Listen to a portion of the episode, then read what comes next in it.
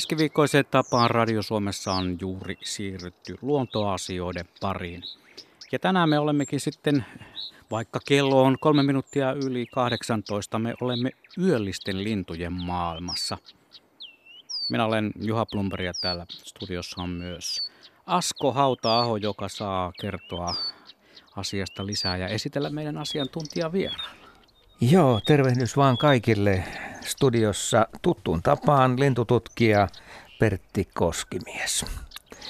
Ja tässä taustalla soi Viita Kerttunen. Miten se sijoittuu, jos vertailet kaikkia Suomessa esiintyviä lintulajeja, niin tämän laulun kanssa? Pääseekö palkinto sijoille? Pääsee ykkössijalle Suomen kaunein linnunlaulu. Miten, miten se on parempi kuin Luhtakerttusen sointi? Kyllä minä tykkään tästä rauhallisesta temposta, että laulun rakennehan on sama ja aihepiiritkin tavallaan kaikki nämä äänet on muilta lajeilta matkittuja, että kummallakaan lajilla tavallaan ei ole mitään omaa, mutta se, että miten ne koostavat sen esityksensä, niin, niin jotenkin tykkään tästä rauhallisesta. Ja se on, kun tuolta Itä-Suomessa tulen, niin se oli silloin nuoruudessani minun päätutkimuskohde, tämä viitakerttonen ja luhtakerttonen oli hyvin harvinainen ja on, on edelleenkin siellä harvinainen. Luhtakerttonen on lounainen, viitakerttonen kaakkoinen laji meille. Pakko kysyä Pertti sulta, että tykkäätkö rauhallisemmasta musiikista? Tykkään. Rokiräminä en, en, en kuunnellut edes nuorena. No nyt mä arvaan, mistä sitten tulee tämä sijoittelu näiden kahden lajin kanssa. Pääseekö Luhtakerttunen kakkossijalle? Ei ehkä kakkosijallekaan, että kyllä siellä sitten tulee punarinta ja laulurastas ja satakieli ja tämän kaltaiset. Nämä tutut lajit. Joo. Mm. Jep, jep. Me olemme yönlintujen maailmassa tästä eteenpäin kello 20 saakka ja perinteinen yhteydenotto toimii jälleen kerran, eli Radio Suomen puhelinnumero 0203 17600 ottaa vastaan. Tuossa lasin takana Mirjami vastaa puhelimeen ja sitten meille voi laittaa myös tietysti viestiä studioon sieltä yle.fi kautta Radio Suomi. Sieltä löytyy lomake, joka pamahtaa tuohon muutaman kymmenen sentin päähän ruudulle. Ja onhan tuonne jo muutamia tarinoita tullutkin. Antaa tulla vaan viestiä studioon ihan koko tämän parituntisen ajan. Mitäs tota, mitä lintuja toi Viita Kerttunen matki, kun sanoi Pertti, että se matkii muita lintuja? Minä itse asiassa olen äänittänyt varmaan useita satoja koiraita. Se on 70-luvun jälkipuolella ja 80-luvulla, jota, jolloin tutkin Lappeenrannan seudulla tätä lajia, mutta niitä nauhoja jo analysoitu, mutta mitä mm, niin kuin korvakuulolta tiedän ja kuulen, niin siellä on sekä kotimaisia että talvialueelta. Tämä lajihan talvehtii pääosaksi Sri Lankan saarella ja Intian niemimaalla.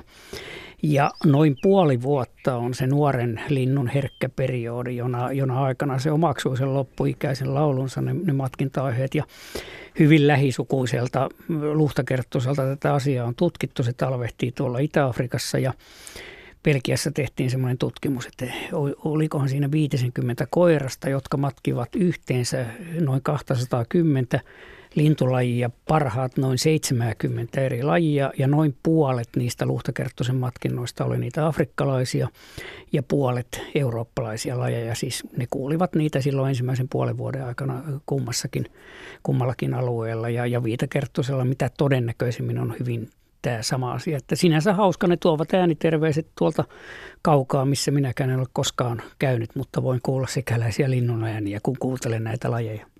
Jos ajattelet viitakertusta ja luhtakertusta sovittajana, niin aika hyvin ne saa nivottua nämä äänet nippuun.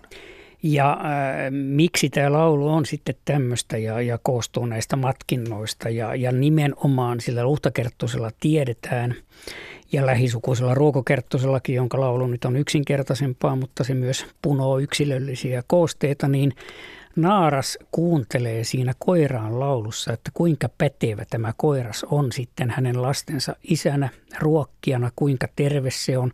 Se on sillä ei ole loisia eikä tauteja, sillä on hyvä ruokailureviiri ja sen ansiosta se on ehtinyt kuunnella monia lajeja ja omaksua, omaksumaan niitä ja tätä kautta sillä naaraalla on tavallaan keino mitata sen koiraan kyvykkyyttä ja sen, sen reviirin laadukkuutta niin lisääntymispaikkana, kun se kuuntelee näitä. Ja, ja Tämä on todettu monella muullakin laululinnulla, että naaraat suosii justi mahdollisimman monipuolisesti laulavia ja, ja yksi keino monipuolistaa laulua monellakin lintulajilla niin on tämä matkinta.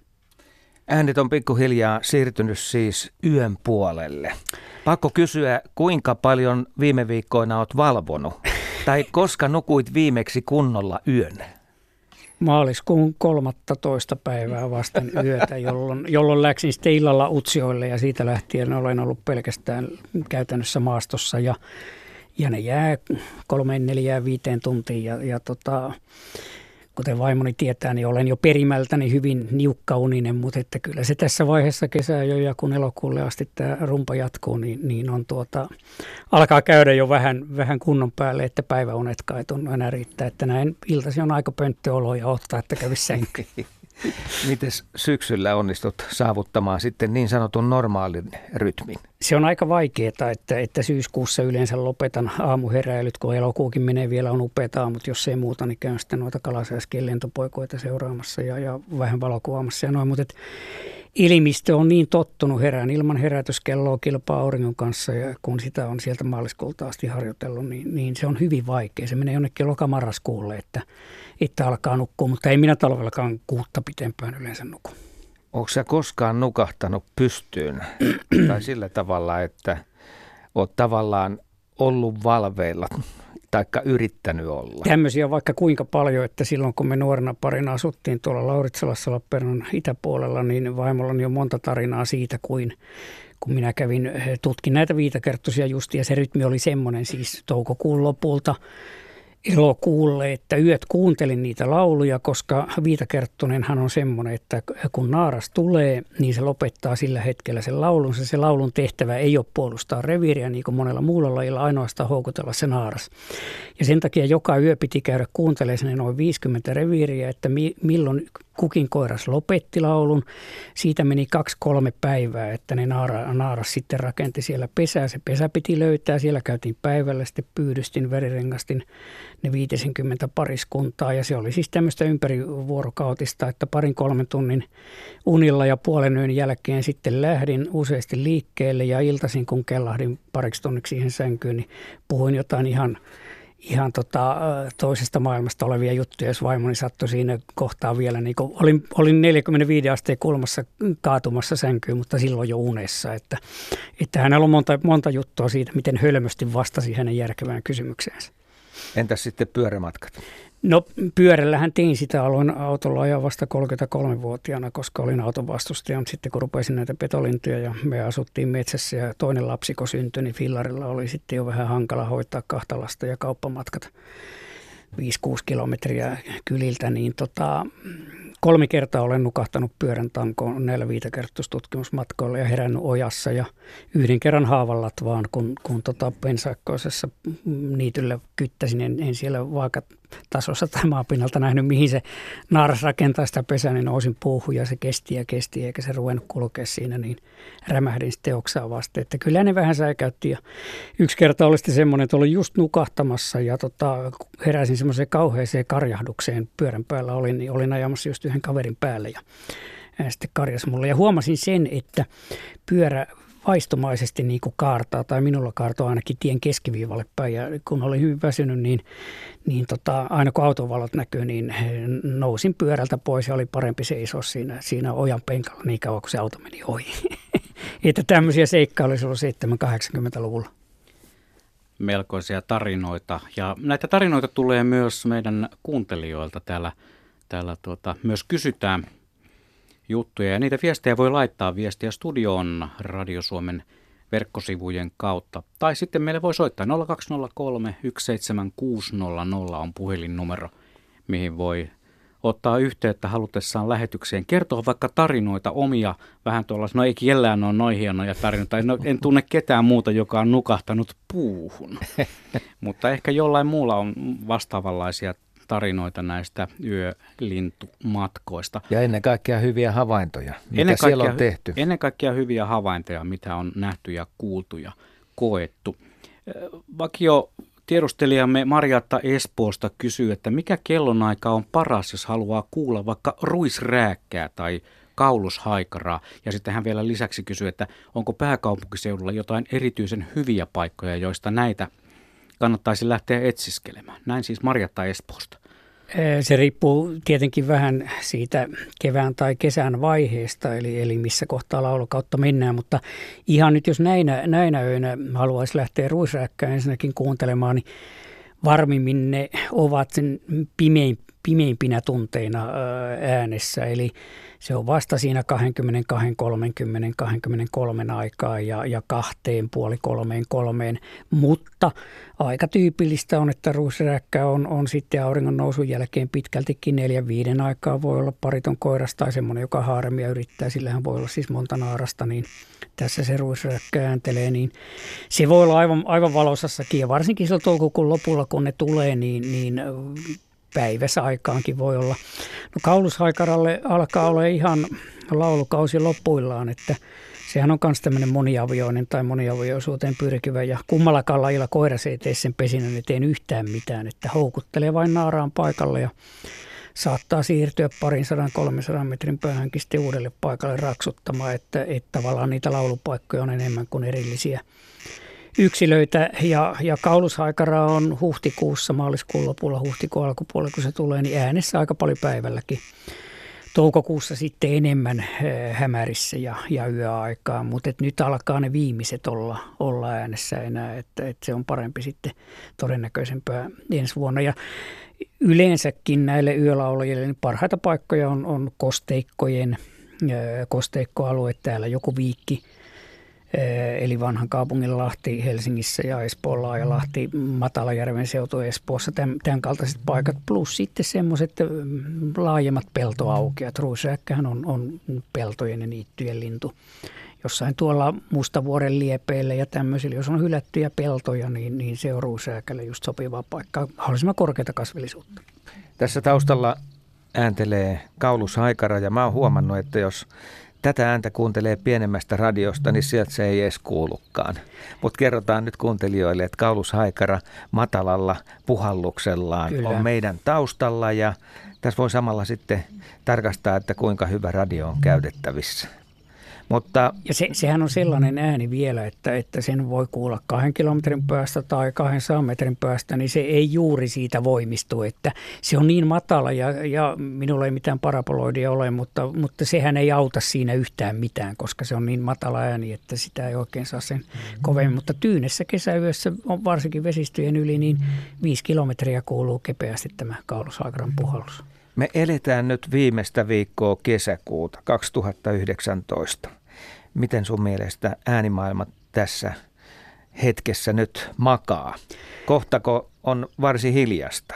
Aika kohta on varsin hiljasta, mutta esimerkiksi satakieliä, niin joitain yksilöitä, parittomia nimenomaan on äänessä, että, että tota, näillä yölaulajilla hyvin tyypillistä on, että, että kun se ääni, laulu Kaulushaikaran puhallustakin voi sanoa lauluksi ja raksutusta, vaikka ei se nyt musiikilta kuulosta, mutta että tehtävä on ihan sama houkutella se lisääntymiskumppani, niin ne lopettaa monetkin lajit sitten, niin kuin nämä kerttuiset siihen, kun se naaras on tullut.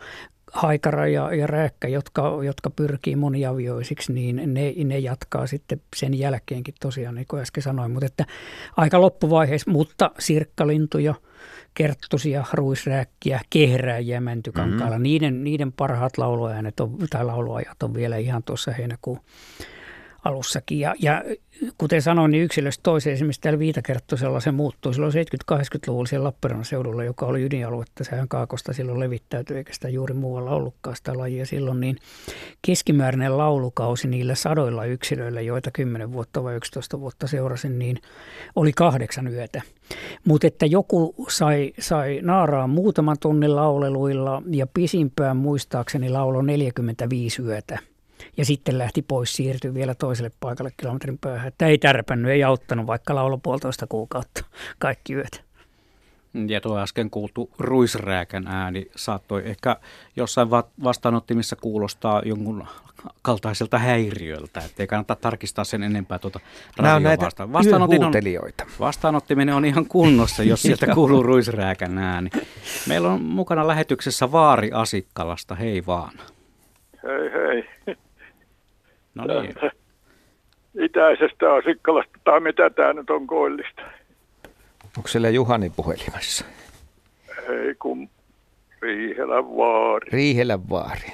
Selvä. As, Asko varmaan tuntee. No kyllä, kato, kun mulla on useampia tuttuja Asikkalassa, jolla on vähän samanlainen ääni. Ja sä oot mun isäni juttuja äänittänyt joskus, kun oot käynyt täällä. Kyllä, näin Joo, on. semmoinen mulle tuli tuossa muisti, kun mä ensi kerran kuulin tämän mainoskatkon, että mikäs lintu tämä nyt onkaan. Sitten mä muistin sille nimenkin ja joskus nuorikkoni kanssa pyöräilin, pyöräilin tuossa tiellä ja äh, ison mäen alla noustiin pyörältä pois ja oli tyyni kesäilta, niin ensi kerran varmaan kuulin silloin tämän kehräjän äänen siitä jostain läheltä männiköstä. Mä Oletin, että siellä ei ole männikköä ja se saattaa olla viimeinen kerta, kun olen kuullut sen linnun äänen. Sitten on toinen havainto, vähän tuoreempi, tältä keväältä. Ruisrääkkä tuli tähän, saa sanoa, että pihapiiriin ja sitä piti ihmetellä, että mikäs kumman lintu tämä on, kun se on edellisen kerran muistelen, että on kuullut joskus viisivuotiaan. Niin kauan mennyt. Se, niin, se, sittenhän se selvisi, että ruusrääkkähän tässä pyöri nur- sitten lähipiirissä pitkän aikaa. Iltaisin huuteli aamulla aikaisin. Että tällaisia muistoja tässä on. Vanhaa sekä uutta. Joo, tämmöinen, tässä kun itsekin lähestyy jo vaarin ikää tai vaari onkin, niin, niin tuota, tähän ruisräkkään liittyy juuri se kehityskulku, että se teidänkin nuoruudessani oli runsaampi kuin mitä se tässä välillä sitten oli. Ja nyt vasta aivan viime vuosina tai tässä viimeisen parinkymmenen vuoden tai vajaan aikana, niin se on uudestaan runsastunut. Että 1900-luvun alkupuolella, kun tuli nämä leikkuupuimurit ja, ja sadot alkoi aikaistua, kun, kun oli lannoitteita ja muita keksitty, niin se oli kohtalokasta koko Euroopassa ruisrääkille, että se kanta putosi johonkin 5 prosenttiin aikaisemmasta ihan parissa 30 vuodessa.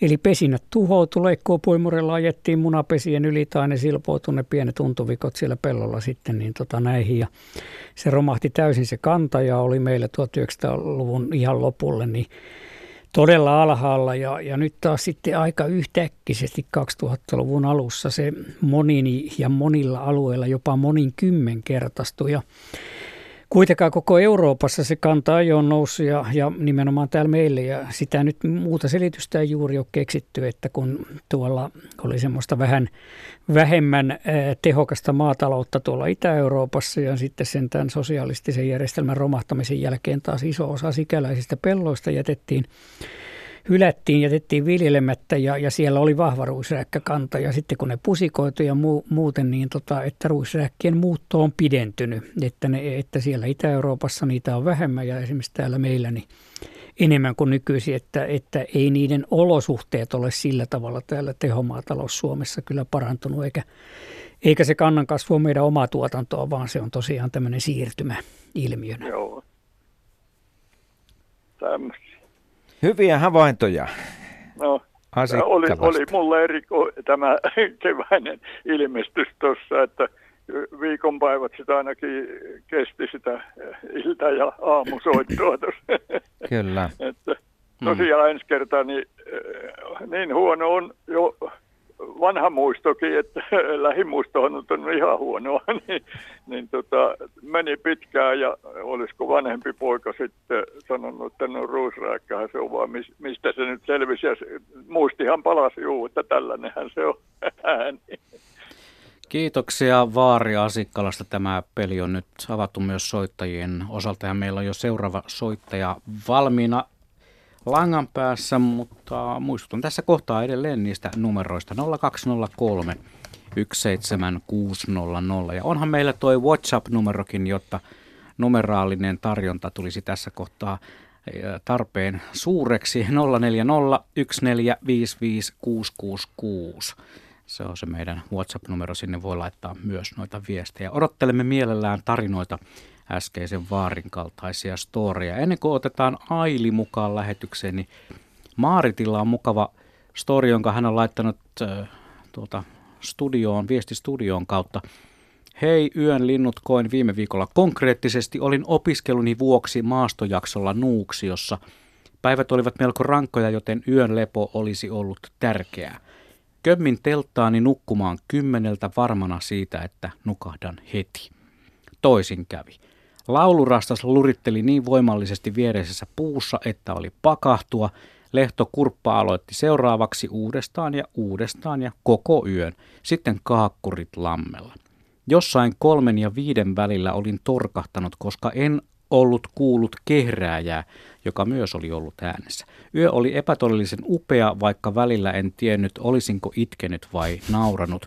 Aamulla kun piti nousta, olin väsyneempi kuin nukkumaan käydessäni, mutta olin hienoa kokemusta rikkaampi. Näin siis Maarit. Kiitos tuosta hienosta yöllisen kokemuksen jakamisesta. Ja nyt meillä on Aili Vantaalta puhelimessa. No niin, moi moi. Hei vaan. No se oli se kehräjä, jota hän ei kuulu. Mä taas äh, olin Punkaharjulla. Siellähän oli aikanaan metsäntutkimuslaitoksen Metlan jalostusasema. Mä en ole seurannut, että mikä se nyt Luken systeemissä on, eli tässä luonnonkeskus hommassa. Mutta joka tapauksessa tämä on ihan 90-luvun lopulta oltiin oltu siellä, siellä sitten töissä työryhmän kanssa mittaamassa lehtikuusia ja piti seuraavana aamuna lähteä Helsinkiin ja sitten kun mä olin siellä viikonko me nyt oltiin vai vähän enemmän, niin olin nähnyt. Siellä on hyvä tiestö puulajipuistossa ja vähän ympärilläkin. Niin olin nähnyt siellä isoja, isoja tota, puskia kissan kelloa. Ja mä ajattelin, että kun meidän Pirkko Sihteeri tykkää sinisestä, niin mäpä käyn sitten keräämässä sieltä niitä. Ja siinä oli kuusikko toisella puolella, hiekkatien toisella puolella ja toisella puolella, mitä mä nyt sanoisin, oli koivuja ja vähän sekä, sekametsääkin, niin siinä mä sitten kyykin, mun on mummu opettanut aika hiljaa käveleen luonnossa, kyykin sitten niitä kissankelloja ottamassa, niin hyvä kun en pudonnut istuvilleni, kun siihen tuli kehlää ja siis se oli koko ajan äänessä. Se töpsähti siihen mm, hiekkatieton toiselle puolelle ja ilmeisesti se jotenkin sitten nähnyt tai mitenkään pystynyt minun paikallani olevaan reagoimaan. Ja oli sen verran todellakin sitä iltahämärää, että mun piti ensin ensin silmiäni oikein tarkentaa ja siinä se sitten oli jonkin aikaa toisella puolella heinikossa, mutta kuitenkin selkeästi, että mä näin sen. Ja sitten se lähti, se aloitti uudestaan kehräyksen ja jotenkin se tuntuu sadulta. En mä ole niin kuin aikaisemmin mä tiesin tämän linnun, mutta en mä ollut nähnyt sitä ihan kolmen metrin päästä. Niin olipa, ja se oli kanssa semmoinen ihana kuivahko, kuivahko, mutta kuitenkin, että selkeästi oli jo hämärää ja sitten vielä, kun siinä kuusikon vieressä oli noita hämärkin seittiä, se lisäsi vielä sitä semmoista sadunomasta tunnetta.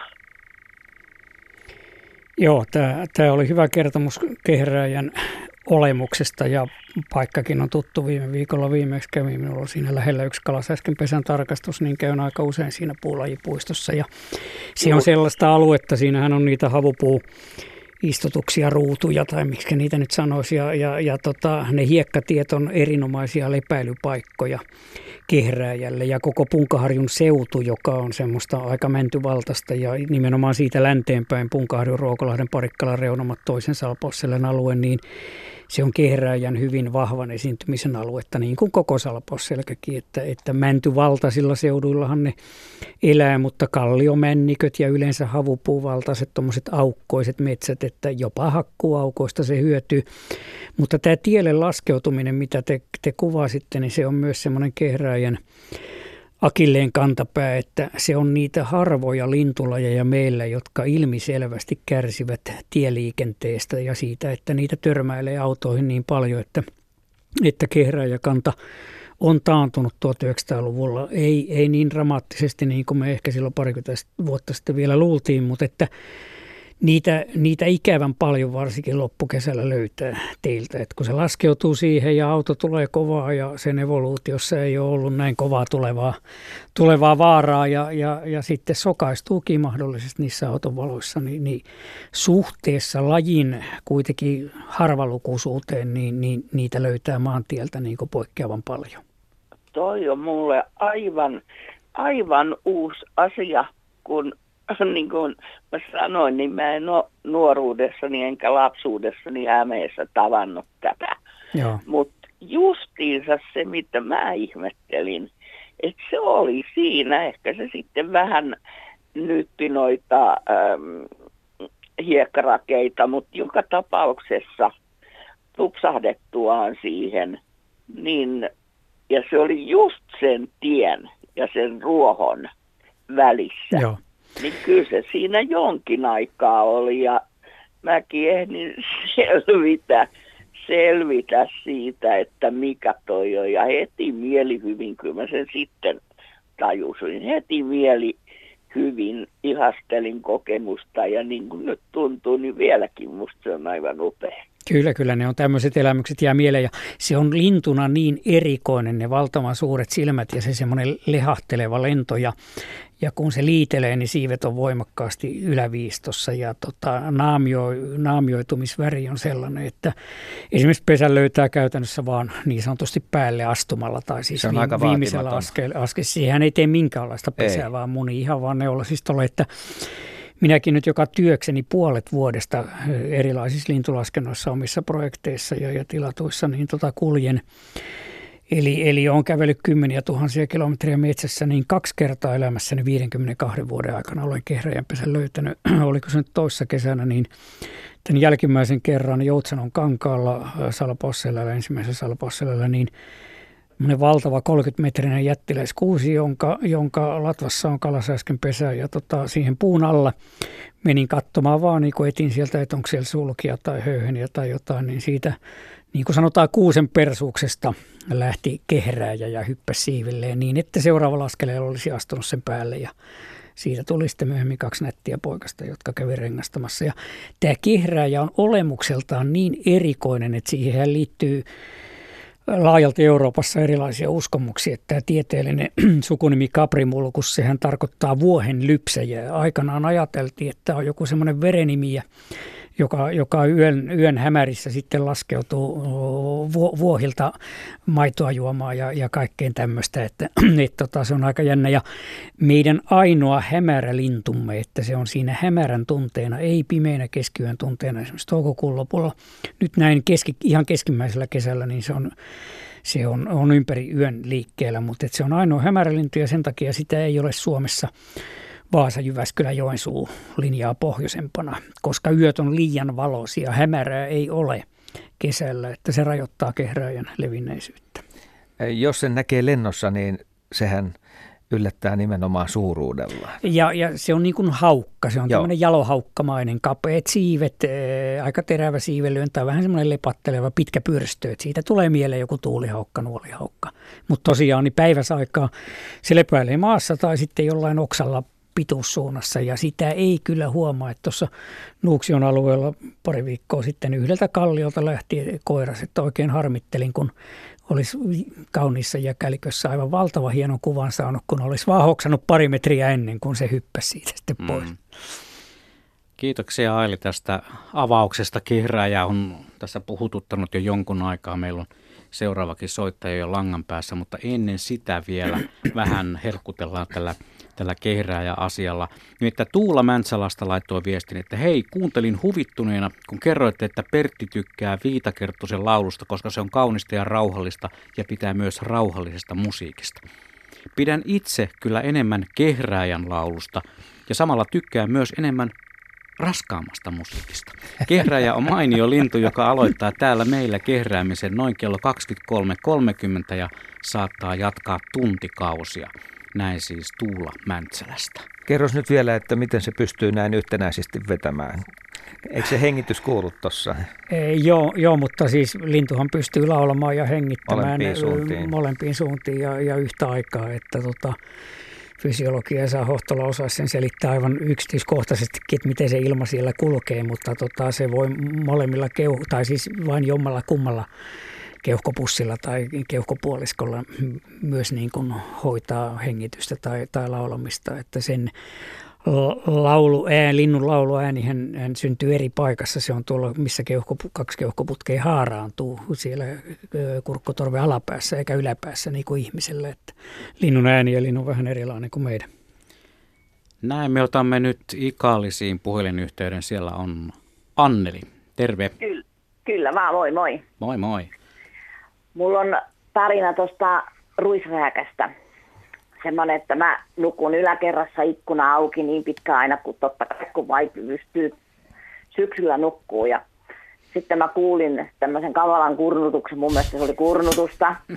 Ja se totta kai herätti, kun se riakku tuossa ihan ikkunan alla.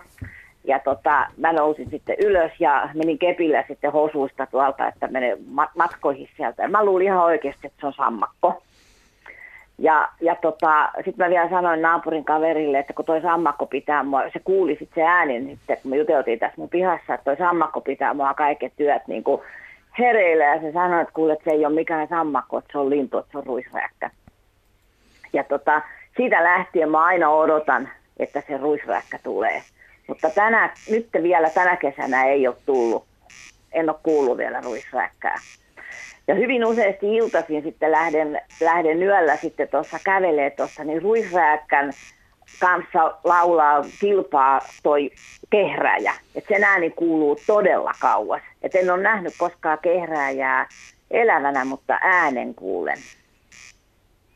Sinne suuntaan, missä se kehräjä kuuluu, niin sinne kannattaa silloin hämärissä. Tosiaan se on tähän aikaan vuodessa, nyt kun yöt on kaikista valoisimmillaan, niin se on siinä 23 jälkeen ja alkaa laulaa ja noin kello kahteen on, on aktiivisesta äänessä. Ja sehän välillä kuitenkin se koiras saalistelee, lentää kita, suurkita ammollaan metsäaukioiden hakkuaukeiden teiden päällä, saalistaa yökkösiä ja muita yöperhosia ja, ja sen voisi lennossa nähdä sitten, että tota, et, et se on se melkeinpä helpoin keino nähdä kehräjä, mutta tosiaan pitää olla sitten siinä puolen yön kahta puolta liikkeelle. Tämä ruisrääkkä on semmoinen, että näitä ilmaantuu uusille paikoille vielä – joko se muutto on niin myöhäistä, sitä ei ihan tarkkaan tiedetä, mutta ihan kesäkuun lopullakin ja heinäkuuskin tai sitten ne on jonkun matkaa siirtyneitä, että niin kuin sanoin, niin se yrittää houkutella haaremia itselleen ja saattaa satoja metrejä siirtyä, että alkukesällä ei vielä kuule ja sitten se tuleekin jonkun ihmisen tontin äärelle. Ja ja eh, elokuussakin vielä voi kuulla, että meillä on siellä Parikkalan pihan äärellä Siikalahden rannalla niin useina kesinä 7. 10. elokuuta. Itse tämä joskus naureskeltiin ja minäkin olen, olen siihen syyllistynyt johonkin kirjaan kirjoittanut, että tämä Eino Leinon Nocturne – ruislinnun laulukorvissani tähkäpäiden päällä täysi kuu, että se nyt on ihan hassua, koska eihän ruisrääkkä laula enää silloin, kun, kun tähkäpäät ovat. No se ei kyllä pidä paikkaansa, että kyllä se voi olla äänessä siellä tähkäpäiden aikaan. Ja mikä olisikaan komeempi miljöö kuin elokuinen kuutamo, semmoinen täysi kuutamo ja siellä ruisrääkkä ja tähkäpäät täytenä ainakin ohrassa, niin, niin se on hieno elämys, että, että kyllä niitä voi tosiaan vielä elokuullakin kuulla. Jolloin melkein nämä kaikki muut on kyllä jo vaiti. Toivottavasti se tulee. Ja sitten mä vielä lintukirjasta luin, että ruisrääkästä, että se on silmällä pidettävä laji. Ja, ja tota, sitten mä olin ihan puolelle, että se tässä mun tonttini ympärillä, niin, niin tämmöinen silmällä pidettävä laji käy kurnuttamassa. Musta on semmoinen aika jännä, että ei ikinä voi sanoa, että se laulaa. Meillä, laulaa. Meillä, meillä tuli siellä Porikkalan pihalla, niin tästä voi olla 20 vuotta aikaa, niin ruisäkkä tuli kamarin ikkunan alle. Meillä on siinä semmoinen oikein pieni niitty. Se on ainoa vuosi, kun se on tullut ihan siihen tontille. Ja se raksutti siinä noin viikon. Ja vaimoni, joka on biologia, tykkää kovasti linnuista ja orengasta ja muuten luonnonystävä, niin tota, hän sitten kyllä sanoi jo ennen minua ja aloin olla kyllä samaa mieltä, että jollain tavalla tuo pitäisi häätää tuosta pois, että viitakerttuni on siinä ikkunan alla aina juhannusruusupuskassa ja tänä vuonna oli neljäkin ja ja nekin hän osaa unissaan ensimmäisestä vihelyksestä ja tota, sitä sulosointia vielä kuuntelee, jos kohta sekin käy hieman pitkästyttäväksi kesän myötä, jos se parittomana pysyy. Tai ne tosiaan nyt oli neljä yleensä, on vain yksi tai kaksi. Satakieli oli aivan pihalla ja satakielen lauluhan on 130 desibeliä ystäväni Jorma Sorjonen, joka aikanaan 6-70-luvun taitteessa minut innosti näihin yölaulajiin. Häntä saan syyttää eli kiittää tästä monta kesäelämässä on hukkaantunut niin sanotusti näihin lintuihin, niin, niin hän desibelimittarilla teki 25 vuotta satakielellä olusta väitöskirjaa Joensuun yliopistoon ja mittasi, että, että niin lähelle satakieltä hän ei saisi mennä. Että jos siinä olisi joku työsuojelutarkastaja, niin sehän kieltäisi ehdottomasti satakielen äänittämisen tai kuuntelemisen lähietäisyydeltä. Saati rengastuspyynin tai tämmöisen, joka perustuu että siihen, että sille soitetaan laulua ja se luulee, että siinä joku kilpailija on ja syöksyy sitten verkkoon ja saa renkaa ja päästetään heti vapaaksi ja laulelee ja sen jälkeen lurittelee ja innoissa, että kyllä näissä desipelejä sinänsä piisaa, mutta jos miettii satakielen lauluakin, niin e, Naaraita lentelee siellä täällä taivaalla kohti pohjoista keväällä ja satakielen ainoa keino kenties kerran elämässään lisääntyä, joka on sen satakielen niin kuin kaikkien lajien elämän tarkoitus, niin pitää huutaa mahdollisimman kovaa, että se jossain kilometrin päässä ohilentävä naaras kuulisi ja olisi sitä mieltä, että tuoltapa kuuluu sulosointuja ja, ja tota, menenpä sinne. Ja tässähän on melkoinen ristiriita, että kun satakieli tai mikä tahansa yöllä ja huutaa oikein kovaa, niin onhan siellä sitten pöllökin liikkeelle, joka kuuntelee, että ahaa, siellähän se ruoka huutaa kutsuvasti. Ja tähän vastauksena sitten näille laulajille on kehittynyt myös tässä laulussa semmoinen piirre, että hyvin tyypillisesti siinä on korkeita ja matalia ääniä, esimerkiksi satakielellä oikein selvästi vaihtelee, jolloin sen paikallistaminen ihan niin kuin metrin tarkkuudella onkin aika hankalaa että me kuullaan, ihmisetkin kuulee satakieli jopa kahden kilometrin päästä järven yli.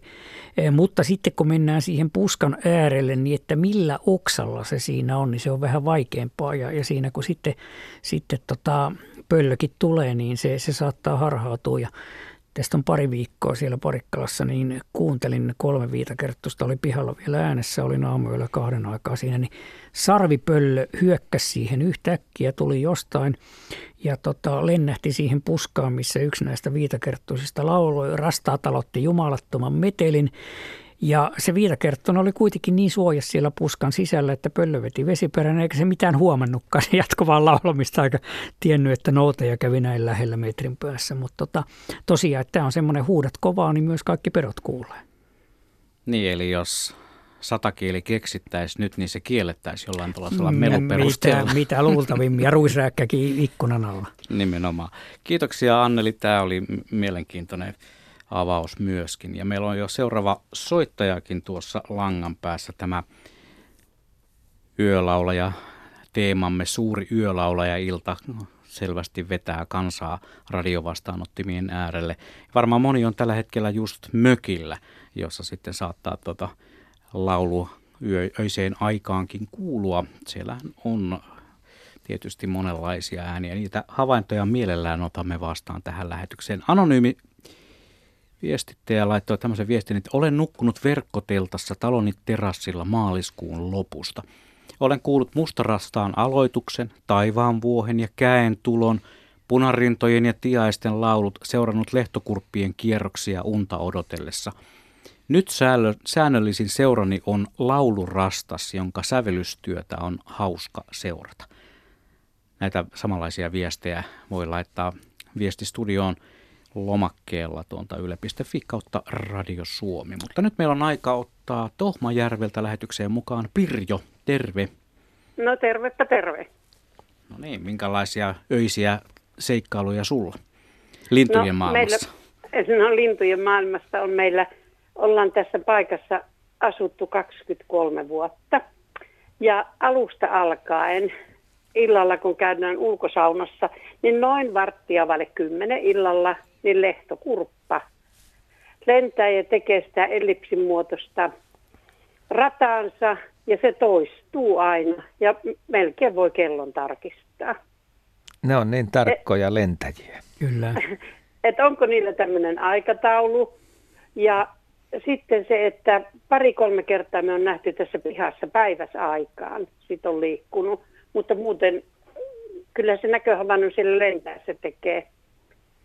Mutta se tuntuu vähän ihmeelliseltä, että kuinka noin tarkkaan voi mennä. Sitä on 23 vuotta ollut.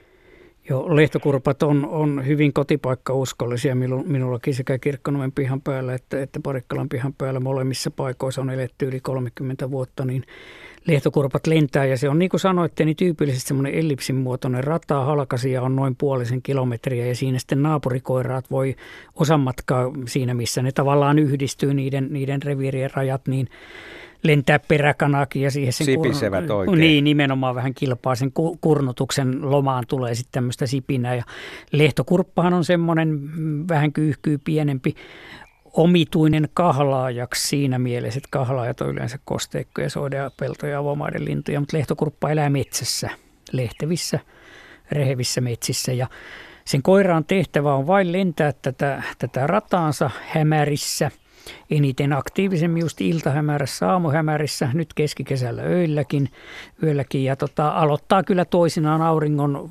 paisteessa ihan, ihan valoisassa ja joskus sitten vähän myöhemmin ja, ja sitä ei kiinnosta mikään muu kuin saada sinne haaremiinsa kanssa mahdollisimman monta naarasta. Niitä voi olla viiskin siellä hänen alapuolellaan, kun hän siinä lentelee.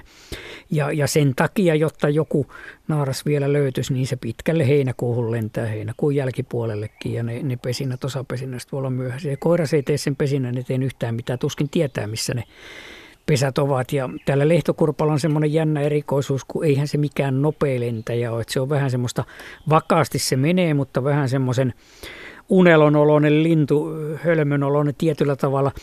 Ja, ja kuvittelisi, että joku iltahämärissä lentävä kanahaukka tai pöllö niin nappaisi sen helpostikin, mutta sitä varten lehtokurpalla on taas silmät aivan pään sivuilla niin, että se näkee 360 astetta päätä kääntämättä, että se voi seurata, että tuleeko siellä haukka perässä ja jos tulee, niin sitten se sukeltaa suinpäin sinne metsän pohjaan suojaan. Ja se tapahtuu nopeasti. Se tapahtuu, että kyllä se äkkikäänteessä on hyvin nopea. Ja pakko kertoa hauska, olisiko kaksi päivää sitten olin lintulaskennassa tuolla Kirkkonomen Veikkolassa ja ihmettelin, että mikä jono menee tuolla 50 metriä maantien yli melkein siinä taajamassa. Ja tota, pysäytin auto ja katsoin, että on lehtokurppa naaras neljän poikasen kanssa, oli semmoisia puolikkaan, siis aikuisen miehen nyrkin kokoisia poikasia ja äkkiä kamera siitä etupenkiltä, no ne kerkes mennä siitä tien yli, mutta vieressä onneksi oikealla puolella oli e, pyörätie. Ja ajoin lähemmäksi ja jäin kyttäämään, no siitähän se emo kurkisti ja ne meni kyyryssä ja näytin sitä kuvaa vaimolle, niin hän sanoi, että no ihan kuin kiivejä, niin kuin ne onkin siis tämän uuden sellainen kiivin näköisiä otuksia, kun ne pennut meni samalla tavalla niskakyssyssä, kun se emo meni. Emo katsoi ensin molempia suuntiin, ettei pyöräilijöitä tuu, niin kuin on opetettu, että ensin vasempaa oikein ja sitten vielä kerran vasempaa ja Saan oikein, ja sillä on ne silmät, että mitkä näkee joka suuntaan. Kyllä, kyllä joo, että ei tule pyöräilijöitä. Ja se maantien ylikin tota, pääsi näytin vastaan tulevalle autoilijalle, että nyt hiljennä, että tota, tässä on justi tämmöinen karavaani menee tien yli, että hauska yhteen sattuma.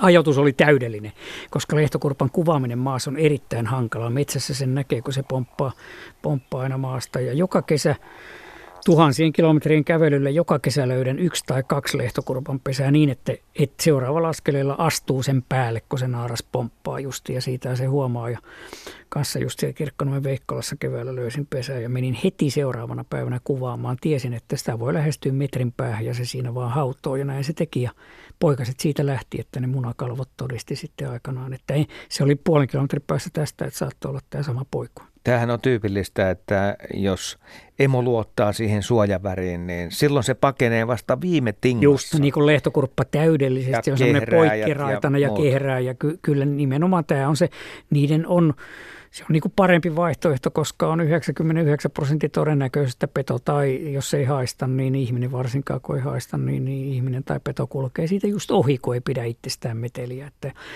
lehtokurpan tosiaan, niin sen, sen löytäminen, ne joskus keväällä tai syksyllä voi tulla pihanurmikolle ihan avoimesti, mutta tota, se on harvinaisempaa, että siellä metsässä se pysyy.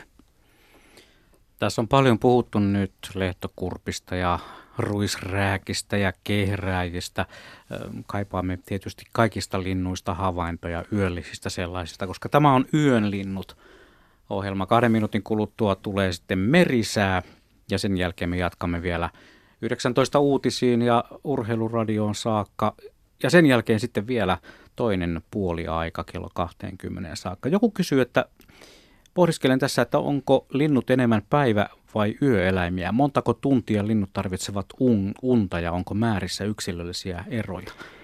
Yksilöllisiä eroja varmaan on, en, en tiedä tutkimuksia siitä. Kyllä, kyllä unta on tutkittu ja muistan sinitiaisesti yhden hiljattain julkaisututkimuksen, että koiraat nukkuu, oliko se 20 minuuttia talviyössä lyhyemmin kuin naaraat ja kaikki tämmöisiä. Talvella toki ne nukkuu pitempään, mutta kesällä kun seuraa vaikka pesällä tai ruokailupaikoilla tai jossain, niin ei se ole koiranunta, vaan se on vielä keveämpää. Se on semmoista linnununta, että koko ajan siinä silmä nousee, että näkee, että, että lintu on väsynyt, silmä, silmä lorputtaa, mutta lintuhan pystyy nukkumaan toinen aivopuolisko hereille ja, ja toinen, toinen unessa. Että olisi, Vaihtaako tätä, se sitten tätä, puolta? Vai, vaihtaa puolta sitten tätä kadehdin kyllä itse, että olisi aika hauskaa pystyisi touhumaan 27 ja leputtaisi välillä aina sitä toista aivopuoliskoa vaan. Ja, ja tota, et, et, hyvin lyhyeltä se uni kyllä vaikuttaa.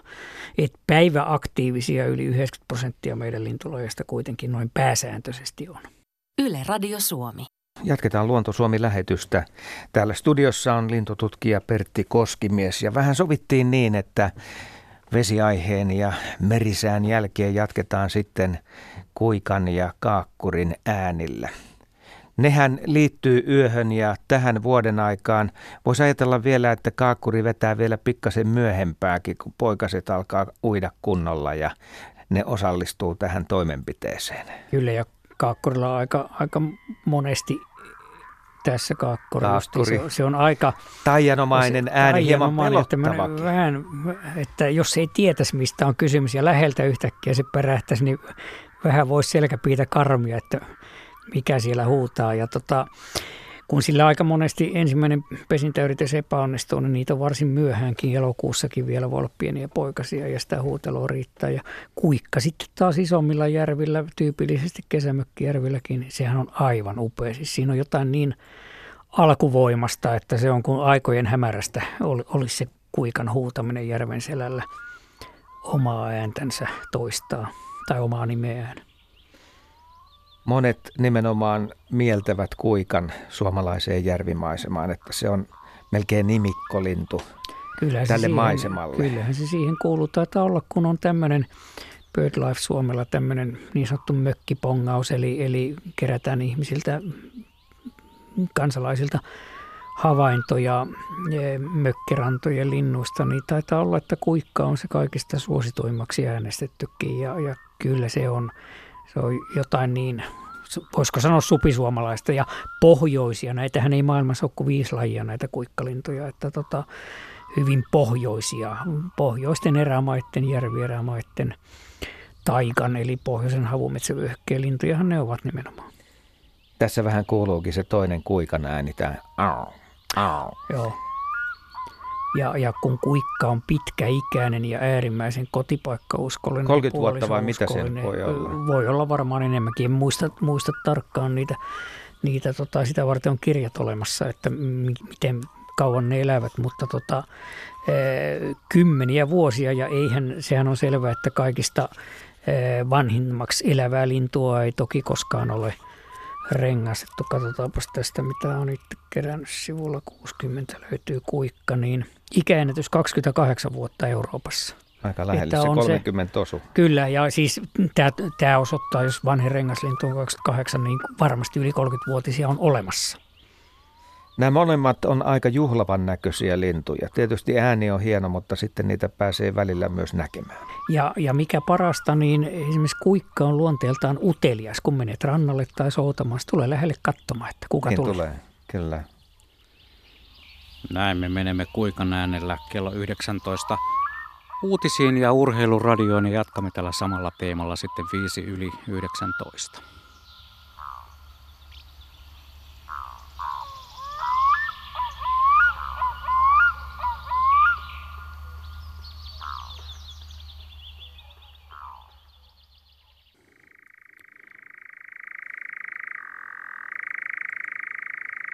Ja keskiviikko Radio Suomessa jatkuu tietysti luontoasioiden maailmassa. Me olemme tänään teemalla Yön linnut liikkeellä olleet jo 18 uutisten jälkeisellä ajalla ja tästä eteenpäin aina kello 20 saakka. Tässä surisee, ei teidän radiovastaanottimissa ole mitään vikaa, tässä surisee kehrääjä. Ja tähän liittyy, liittyy sitten Sannan lähettämä viesti. Hän kirjoittaa näin, että en ole mikään lintubongari, ja siksipä kovasti ihmettelin joku vuosi sitten mökillä Punkaharjulla, että onko juuri päivällä käynnistetty uusi pakastin rikki, kun iltayöllä huussiin mennessä alkoi kuulumaan niin outoa ääntä kuin sähkölangat paukkuisivat tai jotain sen suuntaista. Lisäpakastin oli sijoitettu liiteriin, joten siksi en ihmetellyt, että ääni kuului hyvin uloskin. Pelotti, että pakastin poksahtaa ja sytyttää koko liiterin tuleen. Hyvä, että uskalsin nukkumaan mennä. Taisi olla vasta parin päivän päästä, kun joku viisaampi kylällä tiesi kertoa, että kyseessä olikin kehrääjä. Ja nyt kyllä tunnistan ainakin tämän yölaulajan varsin hyvin. Samankaltaisia tarinoita me odotamme Radio Suomen kuuntelijoilta ja tietysti soittoja studioon 0203 on puhelinnumero ja muun muassa yle.fi kautta Radio Suomi osoitteesta löytyy tuo lomake, jolla pääsee tähän lähetykseen mukaan. Onko tämä kuinka tavallista, että linnut ääntelee siten, että niitä ei heti tunnisteta linnuiksi? No, min, minun on tietysti vähän vaikea siihen sanoa, kun olen mutta olet kuullut vähän juttuja. toiselta kymmeneltä näitä, yksi. mutta et juuri tällaisia juttuja kuulee ja, ja toki minäkin, vaikka nyt eh, ihan töiden tehokkuuden takia pyrin ihmisiä välttämään, kun metsässä joku kulkee, niin kierrämään toista puolta, mutta onhan siellä joku marjamummo tai koiran ulkoiluttaja tulee, tulee vastaan sitten ja, ja siinä sitten juttu luistaa ja, ja e, monesti kuulee todella hauskoja juttuja ja hyvin hyödyllisiä. Eilen Espoossa tapasin koiraulkouluttaja, joka tuli Pulmankierveltä ja sanoi, että siellä on aivan hirveästi hyttysiä. Hän viides kuudetta meni ja nyt piti tulla pois. Ja minä olen siellä muutaman päivän kuluttua, että tuota, pelolla ajattelen jo etukäteen. Meillä on soittaja mukana tässä lähetyksessä ja hän on Asikkalasta Ulla. Terve Ulla. Tervehdys, tervehdys. Terveisiä Asikkalasta. No niin, minkälaista Kiitos. yöllistä lintutarinaa sinulta? No yöllistä, mutta kuitenkin kuikasta ajattelin kertoa semmoisen, kun äh, me tuossa reilu vuosi sitten viime vuoden keväällä rakennettiin tämmöisen pienen Metsäjärven rannalle taloja ja ollaan nyt seurailtu Kuikan elämää viime vuonna ja nyt sitten tänä kesänä. Ja, ja nyt keväällä jäiden lähdettyähän se pariskunta taas tuli tänne ja ensin ne uiskenteli tuossa kahdestaan ja sitten naaras vetäytyi pesään ja, ja, ja tota, niin, sitten käytiin katsomassa tuossa jossain vaiheessa, että no okei, tiedettiin missä se pesä oli ja katsottiin, että no siellä oli kaksi munaa ja, ja tota, No nyt sitten tuossa juhannusviikolla katsottiin, että jaha, että kaksi pieni, pientä kuikkatirjaista on ilmestynyt, ilmestynyt Naaraan ja Uroksen kanssa tonne, tonne järvelle touhuilemaan. Ja, mutta se, mikä tässä on kiinnostavaa, niin, niin huomattiin se, että miten kuikka ja lokki toimii yhteen, että tuossa samalla saarella, missä tämä kuikkaperhe asuu, niin siinä asuu myöskin sitten kaksi lokkia. Ja ne lokit yleensä ne istuu siinä puun oksalla ja ne vartioi. Mäkin olen aikaisemmin luullut, että lokki on semmoinen häirikköeläjä, vähän semmoinen niin kuin, että se tuhoaa poikasia tai jotain tämmöistä, mutta ei. Et mä ainakin olen nyt ihan, ihan uudenlaisen käsityksen saanut Lokista, että Lokki, Lokki vartioi niin kuin tätä, tätä kuikkaperhettä ja kun, kun kuikkaperhe on tuossa tuossa järvellä ja, ja on syönti meneillään, syötetään poikasia, niin, niin lokit pitää vartio. Ja, ja toinenkin lokki se välillä oikein kiertää tota, tota saarta ja niin kuin seuraa, että mitään ei tapahdu. Ja, ja välillä kun mä menen tuohon laiturin nokkaan, niin lokki antaa merkin. Mä kuulen, että lokki antaa merkin, mutta sitten kun tilanne on rauhallinen enkä mene häiritsemään, niin, niin tulee niin kuin toinen merkki. Ja tota, yksi ilta mä olin tuossa laiturilla ja, ja kattelin iltasyömistä ja, ja sitten kun nämä kuikat oli menossa takaisin sinne pesälle päin, niin kuikka isäntä meni siihen sen puun kohdalle, missä tämä, tämä lokki oli vartiossa. Ja se kuikka sanoi sille lokille jotain ja se lokki vastasi siihen kuikan sanomiseen jotain. Ja sitten kuikka vei perheensä sinne pesään takaisin. Ja, ja musta on niin kuin tosi, tosi ihana niin kuin seurata sitä, että kaksi täysin erilaista lintua pelaa tällä lailla yhteen. Oletko tunnistanut sen lokin, että mikä laji on kyseessä? En. Sitä, sitä mä en osaa sanoa, että mikä se on. Että mä en on... Onko kalalokki? Luultavimmin kalalokki. Joo. Voi olla, joo. Mä en, Täysin mä en vaalea. Niin, men, niin, mä en ole mennyt. Tässä on semmoinen niemenkärki, missä meillä on telttasaunakin, mutta mä en ole nyt mennyt sen niemenkärkeen, että on ajatellut, että antaa nyt olla niin kuin ihan rauhassa kuikkaperheen, että kun nehän häiriintyy heti, jos sinne venekin lähtee, menee lähelle, mutta, mutta en osaa sanoa, että mikä lokki on kyseessä. On mielenkiintoista seurattavaa. Pertti, onko sattumaa vai ihan tahdonalaista toimintaa tähän? No. Toimitaan näin yhteen.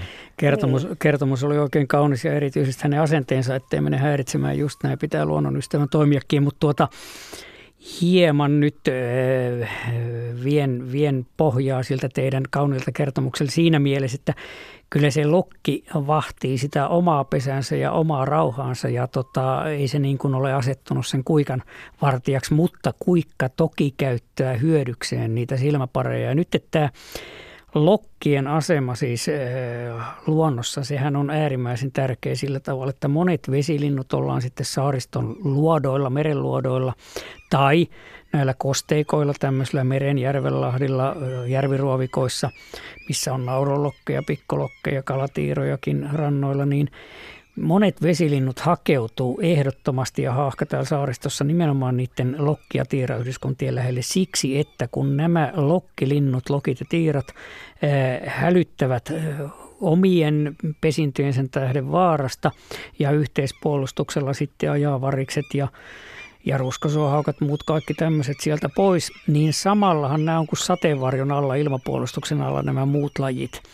Ja, ja äh, sillä tavalla niin lokkien näkeminen niin sanottuina tuholaisina, niin se on kyllä hyvin nurinkurista ja, ja äh, jopa tämmöiset riistahoitoihmiset ja metsästijät, niin heillä saattaa olla hyvin väärä käsitys tästä. Ja tämä oli oikeastaan hyvä, kun te mainitsitte tämän häirikkösanan, että minua on aina tämä niin kuin, ihmetyttänyt, että, että kun ö, tavallaan meille ihmisille, kansalaisille, pääministerit ja muut ministerit selittää aina, että olkaa innovatiivisia, keksikää uusia elinkeinoja ja pyörät pitää saada pyörimään ja Lokit, jos mitkä, ovat juuri tällaisia kekseliäitä ja lintuja. Nehän tekee juuri niin kuin meillekin sanotaan, että keksikää uusia elinkeinoja, vaikka ryöstäkää sämpylöitä ja jäätelötötteröitä ihmisten käsistä kauppatorilta, niin onko se semmoinen häirikkö? Päinvastoin sehän on viksu ja, ja kekseliä ja keksii uusia elinkeinoja ja toimeentulomahdollisuuksia.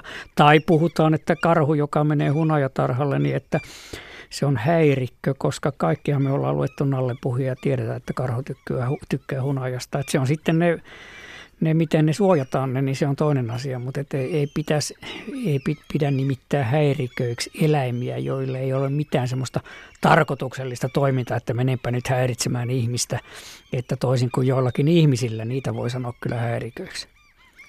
Mutta että tosiaan omaa pesuettaan se lokki siellä ja omaa puolihautovaa puolisoa esimerkiksi mun aikana varoittaa ja siitä hyötyy tämä kuikka. Ja ne ilman muuta seuraavat toinen toisiaan ja pitävät silmällä niin kuin, että ahaa, nyt se käyttäytyy noin tai kääntyy äkisti, katsoo epäluuloisena tonne päin, tuleeko sieltä jotain vaaraa. Tällä tavalla eri lajien yksilöt kyllä niin kuin seuraavat toisiaan, mutta se, että ne niin kuin eh, lokki ei ajattele, että, että autanpa nyt tuota naapuriani kuikkaa. Sellaista toimintaa evoluutio sille ei ole kehittänyt. Näin, näin, näin täytyy vähän tätä romanttista tarinaa, tarinaa ja inhimillistämistä kyllä ampua alas. Mutta muuten oikein hienoja, kauniita havaintoja. Joo, ja ehkä minunkin häirikkösana tästä, tästä lähtien on vartija. Oikein hyvä. Kuulostaako tämä ääni tutulta? Tässä on taustalla kalalogin ääntä.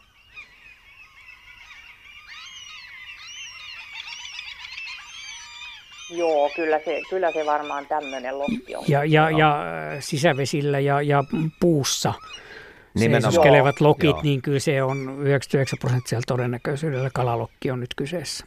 Onko just nyt kalalokin pesintäaika? Sillä, sillä, sillä, sillä on puolikasvuset tai jo aika isotkin poikaset, jos se ensimmäinen yritys on onnistunut toukokuussa munittu, että, että tota, nehän lähtevät pesästä aika pian ne lokin poikasetkin ja piileskelevät sitten siellä saaressa ja emot pitää silmällä, ja missä ne on ja hakevat ruokaa niille ihan niin kuin ne kuikkaimot hakee niille, niille kaloja niille, niille kuikan poika, omille poikasille. Ja kuikan poikasethan on vedessä jo sitten ihan paripäiväisestä alkaen, eivätkä juuri enää sinne pesälle palaakaan. Joo, ja aivan mielettömän pieniä, mutta, mutta saanko kysyä semmoisen vielä, että kun, kun tuossa seurasin viikonloppuna, että veneilijä meni sinne kulmalle tota järveen, missä, missä tämä kuikka pesi, niin siellähän alkoi armoton, ar- armoton taistelu sitä venettä kohti, mutta onko niin, että ne kuikan poikaset jää sinne pesään, vaikka se emo lähtee, siinä oli vain toinen kuikka silloin paikalla, että vaikka, vaikka se emo lähtee sitten taistelemaan sitä vihollista kohtaan, mutta jääkö ne poikaset sinne pesään vai menee ne poikaset piiloon johonkin kaisliin? Ne, ne poikaset menee piiloon rantaan, että ne ei tosiaan, kun ne, ne on pesässä, ne voi olla muutaman päivän ikäiseen asti pesässä, mutta sen jälkeen ne sitten lähtee uimasille eivätkä palaa sinne. Ne, ne voi lepäillä sitten jossain rannan, rannan tuntumassa, mutta nehän on käytännössä a, lähes aina uimasillaan, että kuikkahan on maalla, maalla aikuinenkin niin äärimmäisen kömpelö, että tota, sehän ei, mm, ei pysty juurikaan kävelemään, kun ne on aivan siellä ruumiin takana ne, ne e, e, jalat. Et ne on ikään kuin potkurina ja uimiseen, sukeltamiseen sataprosenttisen hyvät, mutta siinä on sitten menetetty se kävelemisen kyky, että joistain kuikista tiedetään, että ne pystyy jotkin yksilöt nousemaan. Ne nousevatkin jaloille ja voivat löntystää pesälle metrin päähän tai tämmöisen, mutta että ei se tosiaan mikään kävelevä lintu. Kiitoksia Ulla tästä soitosta. Meillä on jo seuraava soittajakin tuossa langan päässä jonossa, mutta sitä ennen kuin kuikista puhuttiin, niin tämä on aika veikeä tarina. Tänä on laittanut Muikkeli Vantaalta. Olin viime vuoden elokuussa ystävieni mökillä Hauholla ja laitoimme agentsia soimaan. Nuo ylväät ja itsenäiset kuikat dikkasivat heidän musastaan ja tulivat tavallista lähemmäs rantaan. Nyt juhannuksena ystäväni kertoivat, että Agents toimi taas, kun Suomen lippua laskettiin, niin sen jälkeen Agents soimaan ja kolme kuikkaa tuli taas nautiskelemaan rannan lähelle. Taisivat dikata kitaraa. No kukapas ei Esa Pulliaisen hienoa soittaa dikkailisi, miksei myös kuikatkin näin muikkeli Vantaalta. Mitäs Pertti sanoi tähän, että oletko havainnut, että linnut tykkäisi musiikista? Mistä hän näki sen, ettei ne tullut paheksuvalla ilmeellä siihen, että olkaa jo hiljempaa. Se on kuitenkin positiivinen lähestymistapa, niin kuin meillä suomalaisilla aina kaikkien maailman onnellisimmalla kansalla on tapana kaikkea lähestyä positiivisen kautta. Joroisista meillä on sitten Maila mukana lähetyksessä. Terve. Terve. No niin, minkälaista tarinaa? Juu, tuota, meillä on tässä helmipöllö puputelu aina aamuöisin tässä pariin, ehkä noin puolentoista viikon ajan ollaan tuolla aitassa nukuttu ja ikkunat on ollut auki ja aina aamuöisin herätään siihen puputukseen, niin sitä on puolison kanssa keskusteltu, että mikä tätä vaivaa, että kun eikö se ole yleensä kevät talvella, kun ne puputtelee. Kyllä olette ihan oikein, että helmikuulta huhtikuun puolivälin paikkeelle on se helmipöllö ja muidenkin pöllöjen paras huuteluaika sen takia, että nehän rupeavat pesimään aikaisin ja poikaset lähtee pesästä Niin. jo toukokuun loppupuolella, kesäkuun alussa viimeistään sen takia, että ne on emojen mm. ruokkimisen varassa sitten ihan loppukesään asti. Se on se pöllön mm. Elinkeinomyyrien pyydystäminen hyvin vaikeaa ja, ja pöllönpoikaset oppii se hitaasti, jotta ne selviää ensimmäisestä mm. talvesta sitten ominnokkinensa ja kynsinensä, niin pitää mm. pesiä aikaisin. Mutta tämä puputus nyt tähän aikaan vuodesta, niin se on paljon harvinaisempaa ja se kertoo, että tässä nyt on semmoinen sinkku vai miksi näitä poikamiehiä nykyisin sanotaan, että, että se on jäänyt ilman puolisoa tänä keväänä Joo, valitettavasti. me on epäilty, että joko siltä on kuollut tai sitten se on Molemmat on mahdollisia, ilman. kyllä joo, että se on, kaipuutaan se siinä nyt kyllä itkee, että juu, siitä on juu, kysymys. ja sitä on tosiaan ollut ihan tänne asti, että nyt Viime ja edellisenä yönä ei kuultu sitä, mutta sinne asti joka yö, ihan on. joka aamuyö. Tämä on varsin myöhäinen ajankohta, että se on, voi sanoa jo, että hyvin harvinaista näin myöhä, että kesäkuun Joo. alussa vielä aika tavallistakin kuulla melkein minkä pöllölajin tahansa, mutta kevät-talvessa se on tosiaan se huuteluaika. Ja, ja tavallaan nyt hyvä, kun tuli tämä pöllöasiakin, että, että meillä tämmöisiä varsinaisia yö, oikeastaan erityisen yöaktiivisia lintuja, niin pöllöt on tämä yksi selkeä ryhmä, paitsi että eihän ne nyt missään Lapissa voi yöaktiivisia olla, kun ei siellä yötä olekaan. Eli, mm. ja, ja etelässäkin mm. osa pöllölajista on liikkeellä saalistaa mm. päiväsaikaakin. Mm. Mutta moni on sitten niin kuin lehtopöllö, tämä, tämä tavallinen viljelyseutujen laji täällä Etelä-Suomessa, niin se on hyvin tiukka yölintu. Ja, ja mm. sitten on nämä kaksi muuta ryhmää, varsinaisesti yölaulajat, nämä satakielet, kerttuset, sirkkalinnut, linnut, joiden ääni, ääni on kuin heinäsirkalla tai hepokatilla. Ja sitten yöhuutajiksi sanotaan näitä ruisrääkkää, kaulushaikaraa ja, ja, ja luhtakanaa, luhtahuittia, tämmöistä, jotka nyt on niin musikaalisia, että nämä on Joo. niitä pääryhmiä, mutta et nyt kun niin kun on tullut esillä, niin vesilinnut on, on monet on, on hämärä- ja yöaktiivisiakin voivat olla äänessä. Mm. Muutkin kuin nämä kuikka- ja kaakkurisorsat on keväällä hyvin yöaktiivisia ja laulurastas mainittiin täällä, että rastaat on kanssa, että se on aika laaja porukka Joo, tämä yöllä, yöllä et mm. kesäyöllä, jos valvoo, niin kyllähän siellä kuulee kaikenlaista.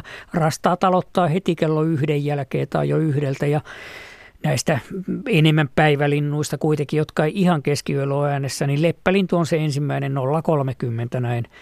Keski, keskikesällä alkaa laulaa ja laulurastas punakylki mustarastas nyt toisen pesyön edellä. Ne on ollut hiljaa tässä kesäkuun alkupuolen, mutta, mutta nyt laulaa taas lyhyt. kello yhden jälkeen. Se on aika lyhyt, että, että se on nyt pari viikkoa mustarastaat, laulurastaat laulaa nyt tavallaan uudestaan innokkaasti ja, ja kohta se on, on sitten odotettava ensi, ensi huhtikuuhun. No niin just, joo. Kiitoksia paljon. Kiitos. Kiitos. Kiitos. Ja meille todellakin voi edelleen soittaa. Tuo tuttu ja turvallinen puhelinnumero 0203176600,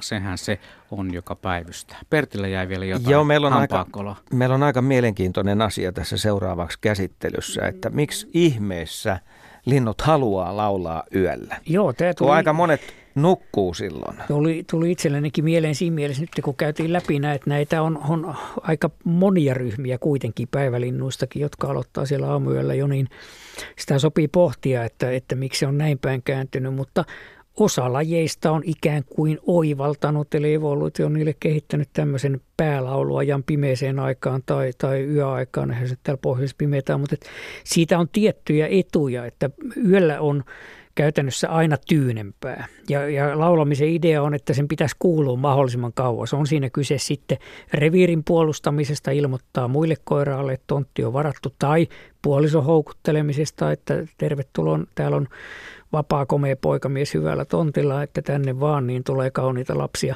Tai näistä molemmista, niin kuin monella, monella lintulajilla on kysymys, että se laulu kuuluu hyvin.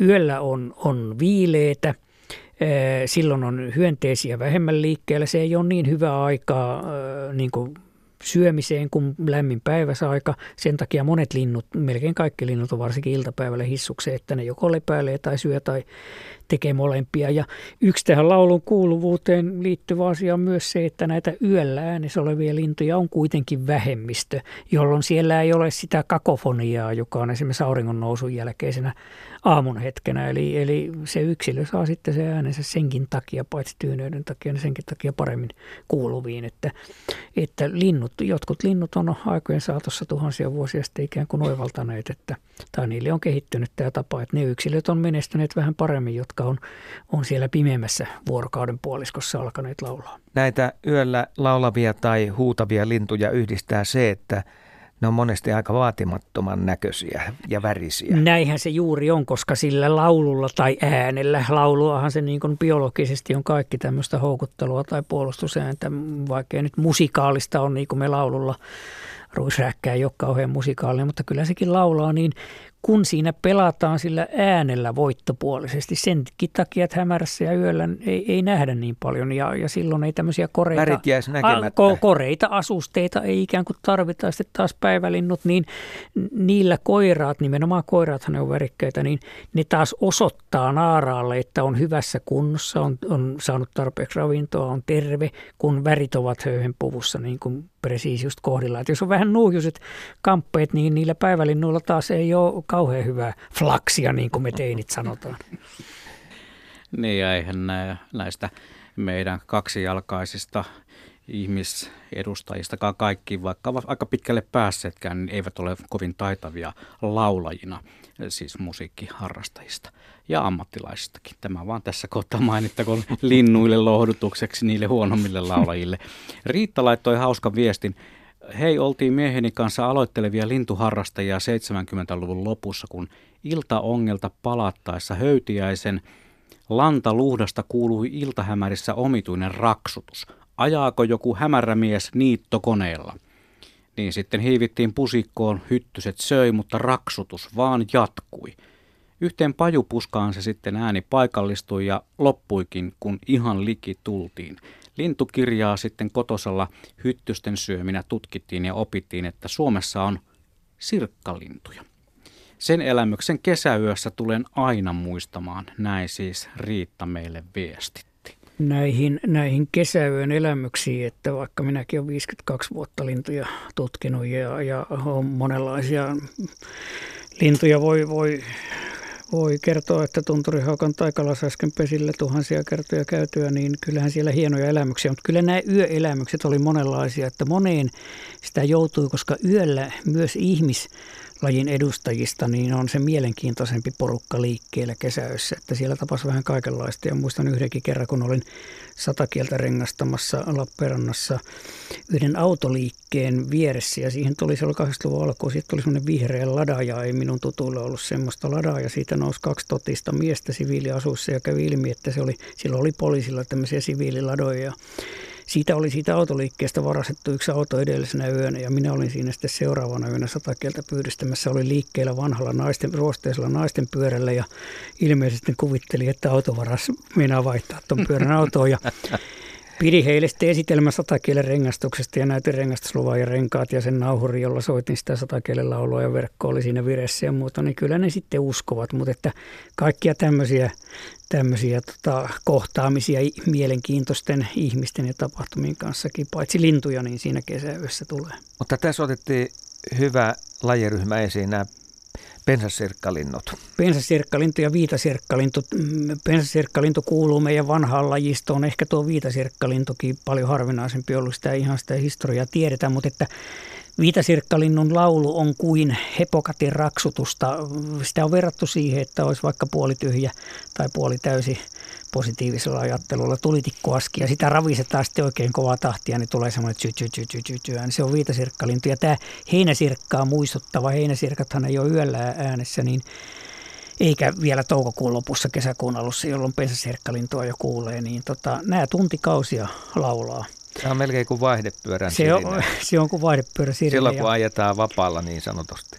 Että tästä viitasirkkalinnosta taas muistan 70-luvulla, en malta tätäkään olla kertomatta näistä mielenkiintoisista elämyksistä lintujen yölaulajien kanssa, niin siitä ei pesälöityjä tunnettu kuin pari kolme ja sitten ystäväni Jorma Sorjonen Lappeenrannan kaukaalta tai Lauritsalan kaukaalta löysi, oliko se nyt kolmas Suomessa, niin viitasirkkalinnun pesä meni soittelemaan nauhuria äh, rengastaakseen sen ja se viitasirkkalintu, eh, sehän kulkee viimeiset 10 metriä pesälle kuin myyrä, ne muutenkin liikkuu siellä maarajassa ja se pesä on maarajassa, että sitä on niin äärimmäisen vaikea löytää, niin se siihen hänen jalkojensa väliin meni, hän katsoi mikä siinä oli, mutta vielä paljon parempi havainto oli tuolta Siikalahdelta toistakymmentä vuotta sitten yksi englantilainen ornitologi joka valokuvasi kaikki läntisen palearktisen alueen 7,5 lintuloja, niiden pesät, munat ja poikaset. Ja hän äh, halusi viitasirkkalinnun, josta hänellä ei ollut. Sitä on Keski-Euroopassa, nimenomaan Itä-Euroopassa, pikkasia Suomessa, sitten Kaakkois-Suomessa. Ja yhtenä minä olin väsynyt silloin iltapäivällä niin kuin aina ja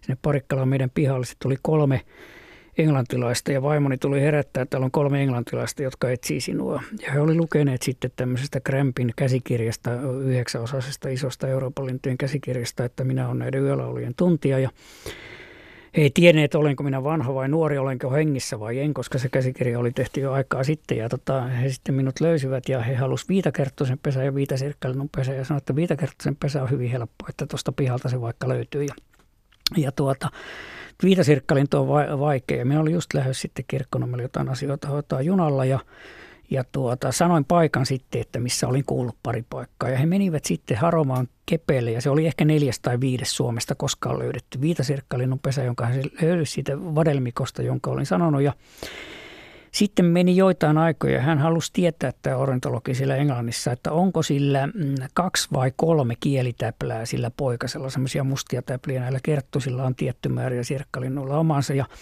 no, tyypillinen englantilainen ornitologi ei osaa saksaa, koska tämmöinen 1,2 metriä kirjahyllyssä vievä Handbuderwerkel Mitteleurooppa, saksalainen maailman paras lintukäsikirja. Siinä kerrotaan kyllä aivan hyvin, että lokustelloilla eli sirkkalinnuilla on kolme kielitäpylää, että se tieto jo tiedettiin, mutta hän ei sitä tiennyt. Ja muistan sitten, kun hän antoi minulle ohje, että joka päivä on käytävä siellä pesällä ja, ja tota, valokuvattava ne poikaset ja miten ne kehittyy ja muuta. Ja olin sitten siellä Siikalahdella veneessä yhtenä sunnuntai-aamuna ja hän sitten soitti hädissä, että onko tapahtunut, onko tapahtunut mitä. Ja minä sanoin, että no eilen ne kuoriutui ja tänään menen varmaan sitten katsomaan. Ja muistan aina sen intonaatio, vaikka siitä on melkein 20 vuotta, kun hän sanoi, I must come back.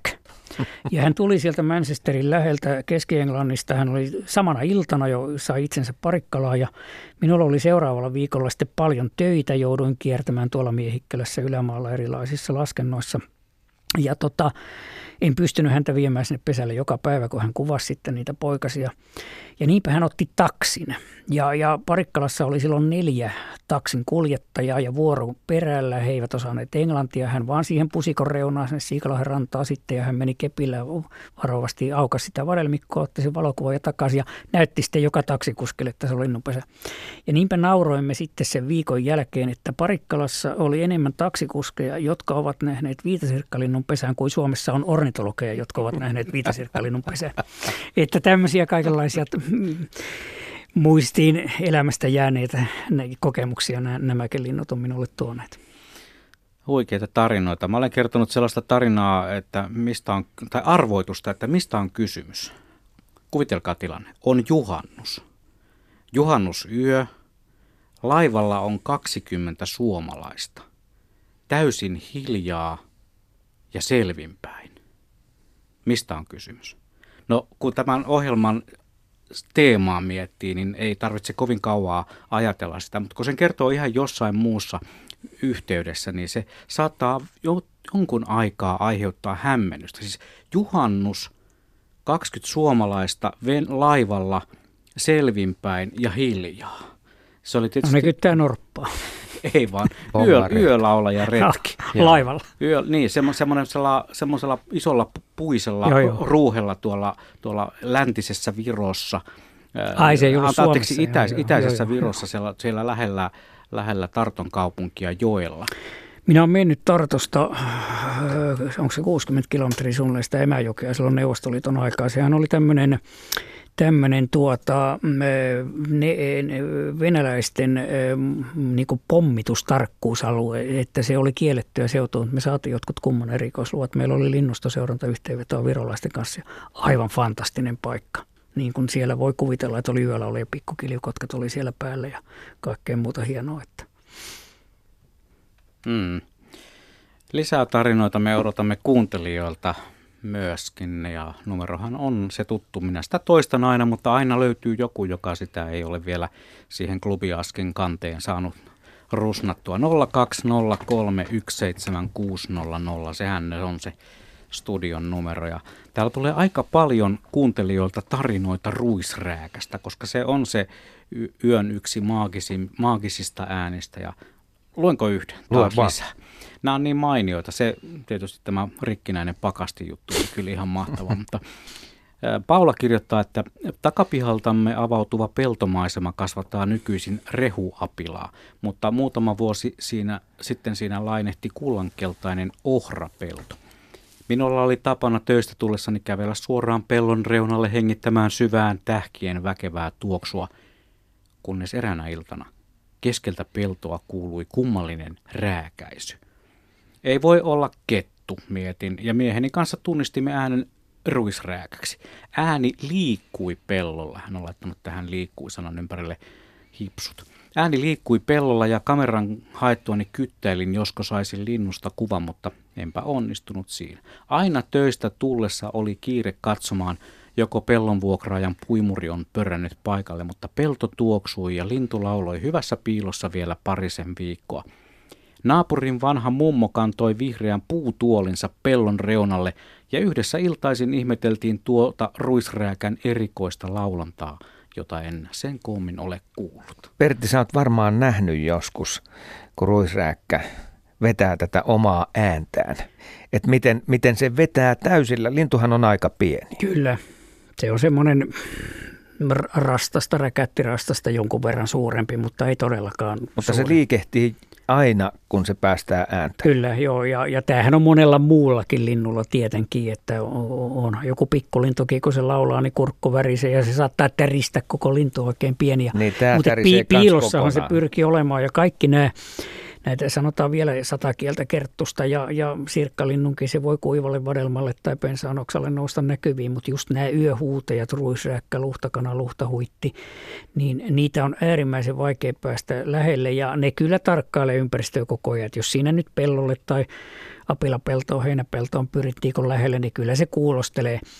Eh, Mutta että rengastus- ja tutkimustarkoituksiin sitten niin voimme käyttää tämmöistä, että houkuttelemme sen, soitamme ikään kuin kilpailijan ääntä sille nauhrilla ja ruisrääkkä on aika helppo pyydystää tai iso osa niistä. Jotkut lähtee kävelemään sitä lintuverkkoa kohti, mutta että iso osa lentää sieltä kuin pallo sitten se syöksähtää ja tota, rengastuksella on pystytty osoittaa, että niistäkin aika iso osa on eh, kotipaikka uskollisia tulee takaisin samoille paikoille.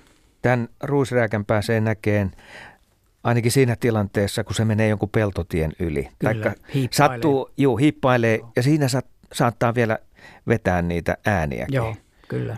Ja silloin, silloin näkee tämän koomisuuden, joka liittyy siihen äänen tuottamiseen. Ja se, sehän on keväällä, kun se tulee, niin kaikkein semmoista suojasinta kasvillisuutta tosiaan se, että se on joku valtaojan varsi tai, tai tämmöinen, että ei se missään tapauksessa mihinkään oraspeltoon pysty käymään, koska sehän näkyy siellä. Ja se on ihan suojautuminen petolinnuilta tietenkin ja, ja miksei petonisäkkäiltäkin, että, että tota, pi, piilossa ääni, ääni kuuluu kauas, mutta itse otus on piilossa. Olisi niin, että 2000-luvun alkupuolella oli sellainen poikkeuksellinen vuosi, että näitä ruisrääkkähavaintoja tehtiin aivan tavattomasti. Sehän on siis siitä lähtien, että silloin oli kyllä se, se huippu yhtäkkisestä niitä, vaan se oli aika tämmöinen ihmeellinen elämys ja kokemus. Niitä oli joka ru- puolella. Niitä oli joka puolella ja saattoi tuolla parhailla, esimerkiksi just tuolla Kaakkois-Suomessa, jossa se kanta on melkeinpä vahvimmillaan, niin, niin lähemmäksi kymmenen ruisräkkää kuuli yhteen paikkaan, kun ne oli niitä sadan vuoden takaisia juttuja tämmöiset. Että, että niin kuin aikaisemmin oli viime tunnilla puhettakin, niin se tosiaan siitä väheni. Ja on niitä edelleenkin, se on paljon tavallisempi kuin esimerkiksi minun nuoruudessani, mutta et ei ihan samalla tasolla ole, ole ne määrät enää kuin mitä ne oli 15 vuotta ja, ja silleen sitten. Tästä kun mennään eteenpäin tuollaiset muutama pari kolme viikkoa, niin nämä öisetkin äänet vähän rauhoittuu. Mikä on Pertti viimeisimpiä öisiä laulajia suomalaisessa luonnossa?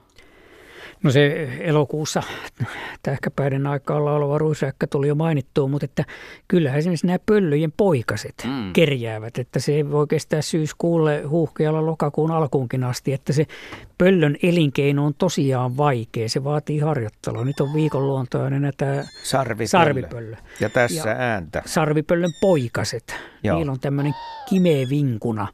Ja emo, emo vastailee kähemmällä äänellä ja siinä taisi olla päivällä, kuulin sattumalta, niin siellä on semmoista haukkumista sitten emon varoitusääntä. Mutta kaikki muutkin pöllöt, kaiken elokuuta ne vielä kerjää, että pöllön poikaset lähtee pesästä, varpuspöllön poikaset lähtee lentokykyisenä, mutta muut lähtee lentokyvyttöminä ja ne nousee heti puihin. Sitten ne on taitavia kiipeilijöitä kyllä kynsillä ja siipipankoillaan sauttaavat ja ne on siellä hajallaan puissa ja jokainen huutaa, että myyrää, myyrää. Ja tota, emot kantaa sitten kuukausimääriä niitä. Että, kyllä yksittäisiä kerttusia sirkkalintuja niiden ruusräkkien ohella niin voi kuulla elokuun puolellakin vielä. Ja, ja toki sitten kaikenlaiset, yöllähän kuulee syysmuuttoääniä, siis nyt jo kuulee kahlaajia, kun, kun öisinkin niitä menee ja rastaat sitten elokuussa, syyskuussa ja tässä välissä heinäkuulla metsäkirvisiä niitä vähiä peltosirkkoja, mitä enää on jäljellä, niin päin Onhan, onhan yöllä ääntä ja tämmöisten lintujärvien päällä niin semmoista vähän eh, harmaa lokkimaista eh, niin kuin tämmöisiä ork, ork ääniä, niin ne ei ole ollenkaan mitään lokkeja, vaan ne on kaulushaikaroita, nuoria kaulushaikaroita, jotka, jotka mm, lentelee siellä paikkansa päällä ja miksei aikuisiakin. Ja useamman kerran olen kuullut tuolla Siikalahdella just syyskuun yönä, kun kaulushaikara muuttaa. Siis se, se tulee pohjoisesta kaukaa, ääni. se on lokkimainen ääni. Se, se tulee pohjoisesta kaukaa ja määrätietoisesti jatkaa etelään. Että kyllä, kyllä yöjalassa kannattaa olla puolisen vuotta ainakin. Joo, meillä ei taida olla sellaista yöllä äänitettyä kaulushaikaran lentoääntä. Sitä ei muuten taida olla. Ne kaikki liittyy tähän perinteiseen soidinääneen. Se on siihen puhallukseen. Tota, viime syyskuussa olin tuolla Siikalohella veneessä yömyöhään asti seuraamassa kurkien tuloa yöpaikalle. Itse asiassa siitä yhden äänityksen sitä kurista otinkin. Ja kun olin pannut kaikki rensselit paikalleen, niin siihen päälle tuli huutamaan kaulushaikara, joka jatkoi sitten etelään. Ilmeisesti lähti muutolle kun siellä Siikalahdella niitä on vajaa kymmenen niitä koiraita ja sitten kun on naaraita ja porukkaa puol- noita poikasia päälle, niin se on aika tavanomainen ääni, niin, niin tota, no eipä tietenkään sitä saanut talteen, että se jäi suorastaan vähän harmittamaan. Mutta sä oot aika paljon tehnyt siellä Siikalahdella äänitteitä ja tänään kuullaan muuten Metsäradiossa sitten seuraava osa Siikalahden päivä. Niin, toukokuun ja, ja kesäkuun Joo, ja siinä on pikkulokkeja muun muassa äänessä. Joo, hauska, hauska ääni, itse asiassa semmoinen äh, käkättävä. Se on myös yöllä. Däkkä, se, se on myös kovasti siis yöllä äänessä Joo. näiden äh, pesäpaikkojen syöllä, niin kuin on läheisukunnan naurulokkikin. Että kyllähän sekin rääkyy ja kirkuu siellä, siellä tota, äh, kaiken yötäkin. Et monesti vähän se naurulokki suorastaan on, että semmoinen häiritsevä ääni, että kun yrittää kauempaa jotain yksittäistä kuunnella, niin ne lokit rääkyy tietenkin silloin just kaikista eniten. Ne me nappaamme nyt Espoosta Timon mukaan lähetykseen. Terve Timo. No terve, terve. Joo, ruisrääkästä sen verran, sitä nyt on tietysti paljon kuulunutkin tänä iltana, mutta tuota, tästä on ensinnäkin jo yli 50 vuotta aikaa, kun tuolla Lappeenrannan seutuvilla – asustelin, niin yöjalasta kun tuli kotiin päin, niin siellä oli siis monen monta vuotta ruisraikat piti ääntä aina siinä tien varrella. Ja tuota, nyt tässä äh, muutama vuosi takaperi tuolla Iitissä vaimoni kanssa ihastuimme kovasti, kun yksi, yksi tuota ilta kuulukin ruisraikat pitivät ääntä pellolla. Missä päin ja, Iitissä? No, no se oli Iitin säysteellä. No niin, joo. Ja tuota, äh, siellä, mutta ne oli sen yhden kesän. Ja sen jälkeen taas ei ole kuulunut uudelleen mitään, mutta tuota, ne oli kuitenkin siellä, me jopa onnistuttiin saamaan kiikarin avulla näkyviin ne, kun me kytättiin tarpeeksi kauan aikaa siellä pel- ei pellolla, vaan meillä näkyi siihen pellolle sille mäen päältä vähän, niin tuota, siellä onnistuttiin näkemäänkin ne vielä. Joo, siinä oli yksi varmimmista ruisräkkäpaikoista, kun Uudesta kylästä lähtee Säyhteen tie, niin ne ensimmäiset peltoalueet, niin melkein voi sanoa, että joka vuosi kuuli siinä kohdassa joo. ruisrääkän. No, ja tämä oli varmaan tiedäkö. vähän kauempana, missä sä kuulit sitten. Joo, no pikkusen kauempana, joo, kyllä. Joo, että se on melkein siellä kylällä mikä Just. on Säyhteen kylä, niin Joo. aika liki sitä. Se on, on, on, on, on näille linnuille, niin kuin aika monelle muullekin linnulle on tyypillistä, että, että tota, jota, jotenkin ne silmässään näkevät jonkun paikan aina vähän paremmaksi kuin toisen, vaikka niin kuin ihmisen silmässä saattaa näyttää tehdä tällä ja tällä pellolla ole niin kuin luulisi olevan mitään eroa, mutta tota, ehkä Joo. lintu kokee sen. Ja ruisrääkälle kyllä parhaita on tietysti tämmöiset jo vähän harvinaisemmaksi käyvät, että jossa on avoojat ja vähän leveämmät pientareet ja kaikki tämmöiset, niin kuin äsken oli puhe, että kyllä, suojaa, suojaa se niin kuin kaipaa. Joo. Sitten tuota, siellähän on ollut kaulushaikarahaan kuultu monia monia vuosia joko tuota, onko se Arrajärven puolella vai Kotojärven puolella, en tiedä varmasti, mutta kuitenkin niin se on niin kuin selkeä tämmöinen yö il, ilmaisia itsensä, että, tuota, ja kuuluu sitä välillä päivälläkin jossain kohtaa. Joo, kyllä. Ja, ja, ja tosiaan ei sekään mikään yleinen ole, että meillä nyt on semmoinen tuhat kunta koirasta Etelä- Joo. ja Keski-Suomessa, että parhailla lintujärvillä nyt on useitakin kappaleita, mutta monilla sitten vaan yksi. Ja se on semmoinen Karjalan kannakselle 1870-luvulla suurin piirtein tuli ja sieltä sitten levittäytyi, että tämmöinen kaakkonen uudistulokas, niin kuin on iso osa näistä lajeista itse asiassa. Että kun aivan, meillä on näitä, aivan. näitä kerttusia viisi lajia, niin ainoastaan tämä ruokokerttonen on, joka on järviruovikoissa, niin meidän vanhaa lajistoa, että kaikki muut neljä, jotka kaikki on yöllä laulavia, viitakerttonen, luhtakerttonen, rytikerttonen ja rastaskerttonen, ne on 20-40-luvun uudistulokkaita, siis 1900-luvun. Ja Joo. tähän on, on aika suur mm, tai tärkeä selitys tai olennainen selitys tähän, että niin moni näistä lajeista on uudistulokkaita, että ne on tyypillisesti joko järviruovikoiden tai tämmöisten umpeen kasvavien luhtien lajeja tai sitten tämmöisten puoliavointen pensaikkomaiden, joissa nyt on vähän pensaita siellä täällä ja sitten rehevä aluskasvillisuutta, horsmaa, vadelmaa, nokkos, tämmöistä.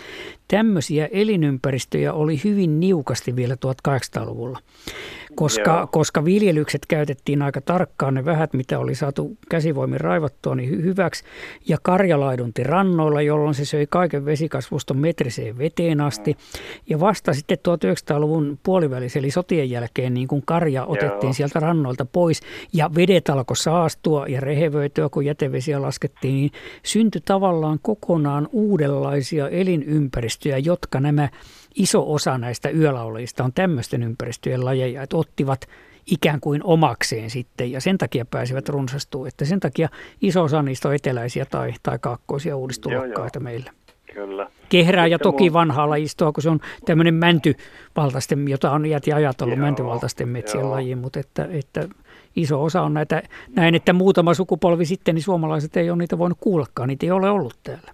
Joo, no Lappeenrannassa muun muassa silloin aikoinaan, kun sieltä olen lähtenyt kyllä 1960 jo pois, niin tuota, sitä ennen siellä oli, anteeksi ei 60, kun 68, 68 pois, niin tuota, Kalliokoskella oli kehräjä muun muassa. Joo, tiedän, tiedän paikan. Tuota, joo, joo, no mutta sieltä, sieltä olen kotoisin siellä kuullut näitä. Sitten mua kiinnostaisi tämmöinen, tämä laulaa alkuillasta, mutta myöskin aika myöhään illalla vielä, kun mä tuota koirien kanssa on liikkunut ulkona. Mutta kun mä en nyt tiedä tarkasti, ja osaanko mä sitä kuvatakaan, mutta se vetää semmoisen kunnon drilli, niin siihen loppuu klirr, klirr. Tulee semmoinen aika terävä ääni. Ja se ei ole satakieli, koska satakieliä täällä Espoossa on ihan riittävästi sen äänen tuntee. Mutta en mä tiedä, pystyykö tämän meikäläisen esityksen pohjalta mukaan tunnistamaan sitä. Joku rastas tulee mieleen, että laulu rastas, joka voi voi, ja jo, jolla on yksilöllisiä, hyvin yksilöllisiä mieltämyksiä, Joo. että jolla voi, voi tota, olla melkein minkälaisia ääniä tahansa, aina muutaman kerran Joo. toistaa, kaksi, kolme, neljä kertaa juu, toistaa. Juu. Ja, ja no moni, moni ihminen niin kuin puhuu, että joo, että kuulin satakielen puhuu siis jo eh, huhtikuussa, jolloin satakielihän tulee vasta, vasta noin viikko vapun jälkeen, että se, joo, se kova joo. ääni tavallaan eh, ihmisiä joo. hämää, mutta että laulurastas on tuolla Kuusenlatvassa joo. laulaa ja havu, havu ja sekametsissä enimmäkseen on Se lähinnä tuli mieleen sitten tämä laulurastas siitä kyllä, kun niin kuin sanoin, niin satakielen laulun tunnistaa kyllä aika hyvin. Kyllä varmaan. Täällä se, se on aika helppo, helppo niin tuota, joo. joo. Kyllä, Espoossa on vahva satakielikanta. Joo, vielä yhdestä tuota sanoisin, vaikka se nyt ollutkaan yölaulaja, mutta kuhan keittäjä oli myöskin siellä Iitissä SY-säyhteellä niin muutama vuosi takaperi, tai on siitä jo aika monta vuotta. Joo. Yhden, yhtenä kesänä ainoastaan, ja sitten se hävisi. Sehän on semmoinen laji, joka on, on kello neljä, kello viisi kaikista aktiivisimmin, että minä kun kuulen siellä Parikkalassa pihallekin neljä viisi koirasta nyt tänä kesänäkin, niin olen sitä vaan seurannut, kun siinä kolmen jälkeen neljän aikaa herään, niin se ei sitä ennen, Joo. tai puoli neljä se voi olla jo äänessä, mutta se ei ole varsinainen yölaulaja. Sehän on Saimaan seudun Simpelejärven ympäristön laji, joka sitten joo. harveneva kanta tulee Päijänteelle asti, että tämmöinen kaakkoinen laji joo. meillä kanssa. Mutta tämmöisiä havaintoja meikäläisellä. Hienoja havaintoja. Joo, kiitoksia. Kiitoksia vaan Timo. Joo, no niin, hei hei. Moi hei, hei. moi. Joo, täällä tulee lisää. Tämä kehreä tosiaan on herättänyt porukat kirjoittelemaan. Täällä äsken puhuttiin sitä pakastimen äänestä, niin tota, yksi kuuntelija laittaa, minä taanoin herätin mieheni ja komensin katsomaan, että onko ulkona olevassa sähkötaulussa vikaa, kun kuuluu outoa ääntä. Mies kävi katsomassa, hän palasi makuhuoneeseen lintukirjan kanssa ja esitteli minulle ruisrääkän. Aika mainio. No on, onneksi havaitsi siinä vaiheessa, eikä kutsunut kallista sähkömiestä toteamaan sen. Niin. Jos sä kotoa kuuluu outo vika, niin kannattaa ensin tsekata lintukirjasta, mistä voisi olla kysymys. Tuossa äsken soittelin tuota laulurastasta tuonne taustalle tuon Timon puhelun aikana, mutta se ei välttämättä sitten ehkä, no vaikeahan näistä on sanoa. Laulurastas että... tai, tai punakylkirastas, jonka, jonka laulu vaihtelee kanssa hyvin paljon, niin mm. tota, ja, jotka on just nyt taas näinä viikkoina äänessä. Että laulurastashan on, on nimenomaan hämärässä kaikista aktiiv, niin kuin punarintakin. Ja, ja huhtikuussa on se päälaulukausi, toukokuun alkupuolella molemmilla lajeilla se loppuu. Ja nyt kesäkuussa mm, laulurastas, mustarastas, mm, punarinta laulavat taas uudestaan toisen pesyen edellä lyhyemmän aikaa, pari viikkoa aktiivisesti vaan. Ja, ja tota, et siinä välissä ne on, ne on hyvin hiljaa metsässä. Tämä tulee myös pieni tällainen ehkä arvoitukseksi jäävä, mutta Lauri Turuust kirjoittaa, että olin juhannusviikon alussa yö, yötä riippumatossa Hämeenlinnan Evolla Valkean Mustajärven rannalla. Heräsin noin kello kaksi voimakkaaseen linnunlauluun, joka tuli ilmeisesti jostain lähipuusta. Laulu oli hyvin monipuolista, sisältäen erilaisia äänähdyksiä ja laulua. Satakielen laulun tunnistan, eikä se ollut satakieli, vaikka laulu oli monipuolinen satakielen tapaan löytyisikö teiltä joku kuvaukseen sopiva lintu vai näinkö vai Lähe, näinkö Lähes vain aina se laulurastas niin tota, sopii tällaiseen Kyllä, kuvaukseen. Ja, ja kun se vaihtelee, minä olen pitänyt yli 30 vuotta lintukursseja, niin tota, olen huomannut, että laulurastaan laulun oppiminen on, on aika vaikeaa, mutta meillä jo kansakoulussa, meillä 60-luvun kansakoululaisilla, niin kansakoulun Aapisessahan oli erinomainen opetus laulurastaasta, että sehän oli tämmöisen runomuodon tavallaan, ja se nimenomaan se laulurastaan tempo tulee tässä esille, että kun Sinähän kerrottiin, että laulurastas oli vahtimassa, kun vanha mies teki halkopinoa, viitaappo oli nimeltään. Ja tota, laulurastas sitten kehotteli viitaappoa vähän laiskottelemaan ja, ja sanoi näin, että viitaappo, viitaappo, istu kivel, istu kivel. Papiippu, papiippu, papiippu. Tällehän se toistaa. Ja, niin no sitten kun viitaappo teki niin kuin Rastas sanoi, niin sitten Rastas rupesi moittimaan, että – pienpino, pienpino, laiskamies, laiskamies, laiskamies. Ja juuri tältä kuulostaa laulurasa, että tämän tempon kun opiskelee ja se, että se itse äänähdys voi olla mikä tahansa, niin tota, kur, kurina tai vihellys tai maiskutus tai jotain muuta. Joka yksilöllä erilainen. Oleellista on, että se toistaa just tällä Nimenomaan, tavalla, kaksi, kolme, neljä sanoi. kertaa saman Joo. ja vaihtaa toiseen. Ja kun joka yksilö niillä on erilaiset ne äänet, niin sehän tekee sen vaikeuden. Se ei ole sama kuin tityy, tityy, tityy, kaikki talitiaiset lähes sanoo näin, tai tyyti, tyyti että laulurastalla se itse ääni on eri, mutta se tempo, millä se esittää sen ja se toistaminen, niin se on taas niin se lajityypillinen tuntomerkki. Ja, ja ihmisillähän on aina, tämä minultakin kysytään olla kursseilla sata kertaa, että miten lintujen ääniä oppisi tuntemaan. Minulla on mennyt 52 vuotta ja joku ääni vuodessa aina, aina tota, pikkusen aikaa joutuu miettimään, jos 10 vuotta ei ole sen kuullut, että tota, se riippuu siitäkin, vaikka, vaikka olisi kuullutkin sen, niin ei välttämättä muista. Ja nämä matkijat on hankalia, jotkut isolepynkäiset harakat, jotka on erinomaisia kirskahtelevia ääniä. Pitää harakkakin laulaa erinomaisesti, kun siitä omissa oloissaan kuuntelee näin päin pois. Mutta ei siihen ole mitään oikotietä, että se, sitä voi verrata johonkin kielten opiskelua, mutta ihmisen korva on erinomainen instrumentti, että mehän me Askon kanssa ollaan sitä ikäpolvea, jotka silloiset autot tunsi äänestä kun, ennen kuin mutkan takaa tuli ja, ja tota, että kyllä kaikki tämmöisiä, tämmöisiä niin kuin erilaisia ääniä pitää vähän harjoitella vaan. Parikymmentä vuotta, niin iso osa lajeista on hallinnassa. Ja nyt me nappaamme lähetykseen mukaan Liperistä Karin. Terve Kari. Halo? No niin, no olet niin. lähetyksessä. Kehräistä oli vähän puhetta. Mm, on ollut jo aika monta kertaa, mutta sulla on varmaan No lisää niin, tarinaa. niin on näköjään. Joo. Joo, mulla on semmoisia kokemuksia, että mä oon syntynyt 1937 ja on ollut täällä mökillä syntymästä asti. Tämä on Liberissä ylämyllyllä. Ja tuota, täällä oli aikanaan todella paljon kehräjiä. Se kuului ihan niin kuin kesä. Voi sanoa, että joka ilta melkein joku täällä, täällä surisi ja me pojat, pikkupojat löydettiinkin jopa pesää niitä ja jahdattiin, kuljettiin perästä ja hiivittiin lähelle ja sillä lailla. Mm-hmm. Niin, mitäs Bertti sanot?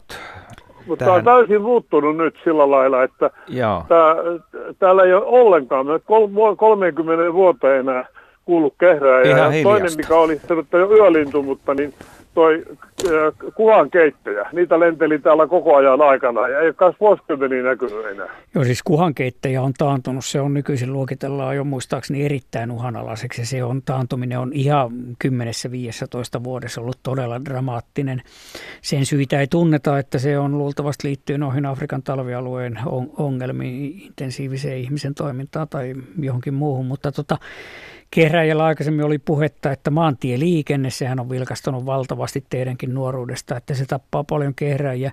Sekä sitten esimerkiksi semmoinen asia, että aika paljon äh, niin kuin asuinrakentamista on, on eteläisessä Suomessa, missä kehräjät asustaa, niin äh, just tällaisille paikoille maanteiden rakentamista, siis helppoja rakennusalueita, tämmöiset hiekkaset, Joo, on hiekkaset mänty, mäntyalueet ja muut. Ja kyllä pitkällä tähtäimellä, siis teidän kielin aikana, niin kehräjä on taantunut ihan selvästi. Kyllä, ja Et- et nyt ihan koko on taantunut hävinnyt, niin on. Joo, kyllä pitkällä tähtäimellä Kokonaan kanssa näin. täällä. Että, Ennen oli. Joo, mutta tässä nimenomaan rakentaminen on se syy juuri täälläkin, että tässähän oli, tähän tuli välirauha aikana vuonna 40 Ylämölun varuskunta. Joo. Ja se oli koko tämä, meillä on 10 hehtaarin tontti tässä ja kesämökki tontti ja oma rantaa puokiosaa, niin tämä varuskunta eristi kaikki, kaikki meidän, me oltiin keskellä varuskuntaa ja kaikki oli sotilasalueen kiellot ja varuskunta piti erittäin hyvää huolta lu- luonnosta. Täällä muun muassa oli pyykinpesu järvessä kielletty joo. ja näin. Mutta se tietenkin, että kun metsä muuttuu rakennetuksi alueeksi ja asfaltiksi ja betoniksi ja Joo, muu, niin tämä muuttui täysin. Varuskunta luonto. Niin. Varuskunta lakkautettiin ja vaihtoivat maat kunnan kanssa ja kunta sitten rakensi tänne vastarannalle kilometrin matkalle sata omakotitalon tonttia jyrkkään rinteeseen. Joo, ei sielläkään kehrää, kehrää Joo, valat kuoli, ravut kuoli, linnut hävisi ja näin poispäin. Tämähän tämä on mennyt. Näinhän tämä on mennyt. Kiitoksia Joo. Kari soitosta. Niin voi sanoa vaan, kun niin kuin Irvin aikana laulo, että raha ratkaisee. No niin, mukavaa kesän No niin, hyvää sinne. jatkoa sinne teille. Hei Kiitos. Vaan. Moi moi. Hei, hei. Tämä oli sitten varmaan tältä kertaa viimeinen puhelu. Joo, Kello on näin nimittäin se kolme minuuttia vaille 20. Hyvin on taas mennyt aika näiden lintutarinoiden äärellä. Tiivistetään hieman. Nyt on kesää vielä jäljellä, kuten tunnetussa laulussakin sanotaan. Pertti Koskimies, sä varmaan innostat ihmisiä nyt edelleenkin sitten pienille kierroksille Kyllä, ja, tutustumaan yön ääniin. ja, ja joko jalkasin tai, tai polkupyörä on erinomainen eh, kulkuväline. Se on paras siihen. Ja melkein. peltoaukeiden halki eh, kulkemalla ja, ja tämmöisten rehevien rantojen tuntumassa, kosteikkojen tuntumassa, niin siellä niitä parhaiten kuulee. Ja mikä parasta siellä näkee paljon muutakin luontoa. Et esimerkiksi nisäkkäät on nyt kauriit, jänikset, rusakot, kaikki tämän kaltaiset, niin ne on helpoimmin nähtävissä oikeastaan tähän aikaan vuodesta ja ketut sun muut. Ja varsinkin kun niillä on poikasia mukana, niin nythän yksilömäärät on niin linnuilla kuin, kuin nisäkkäillä ja kaikilla eläimillä ne on suurimmillaan. Kaikenlaista hyönteiseloa siellä on lämpimissä öissä ja tyyni lämmin yö, niin, niin se menee kyllä siellä rattosasti. Ja aamu tulee aika nopeasti kuitenkin, että, että minä olen ajatellut, kun koko elämäni olen aina aamu, on aamuihminen, en ole ikinä elämässäni nukkunut yli kahdeksan kello, en muista ainakaan, että olisin ihmettelen, kun poikani nukkuu joskus puoleen päivää ja muuta, että miten se on mahdollista, miten ihminen pystyy. Meneekö päivä pilalle kerran, kerran olen mennyt seitsemältä nukkumaan ja silloin muistaakseni puoli yhdeksältä puolitoista tunnin kuluttua sisäinen kello jo herätti, että ei tässä enempää pysty. Päivä menee täysin pilalle, jos aamulla on liikkeellä, että tota, minä tuun takaisin sitten, kun muut alkaa heräilee. Ja, ja et, ihmiset menettää valtavasti, kun ne jos siellä aamun, kun luonto on äänekkäimmillä ja aktiivisimmilla, että jokaisen kannattaa kerran kesässä vähintään se elämys kokee. Niin, linnut lopettaa viimeistään kello kahdeksan. Iso osa kuitenkin joka tapauksessa ja, ja, ja tosiaan niin sitten alkaa liikenne ja, ja muu touhu siellä, niin senkään takia ei kuule. Alkaa Tuulet tuulla lisää. ja niin Joo. päin pois. Mutta hienoja tunnelmia on varmasti tarjolla ja tässä Juha laittaa vielä meille ääntä, ääntä vielä ennen uutisia. Tässä on se legendaarinen kaulushaikaraali Hyvistä radioista tämä ainakin pitäisi mm. kuulua. Kyllä. Se on kuin joku iso vaarinkaljapullo ja sitten siihen puhalletta. Kyllä. Näin tätä eräs kuuntelija toivoikin, että kuuntelisimme sitä ihan ilman puhetta ja tähän me päätämme sitten tämän kertaisen lähetyksen. Kiitoksia Asko ja kiitoksia Pertti.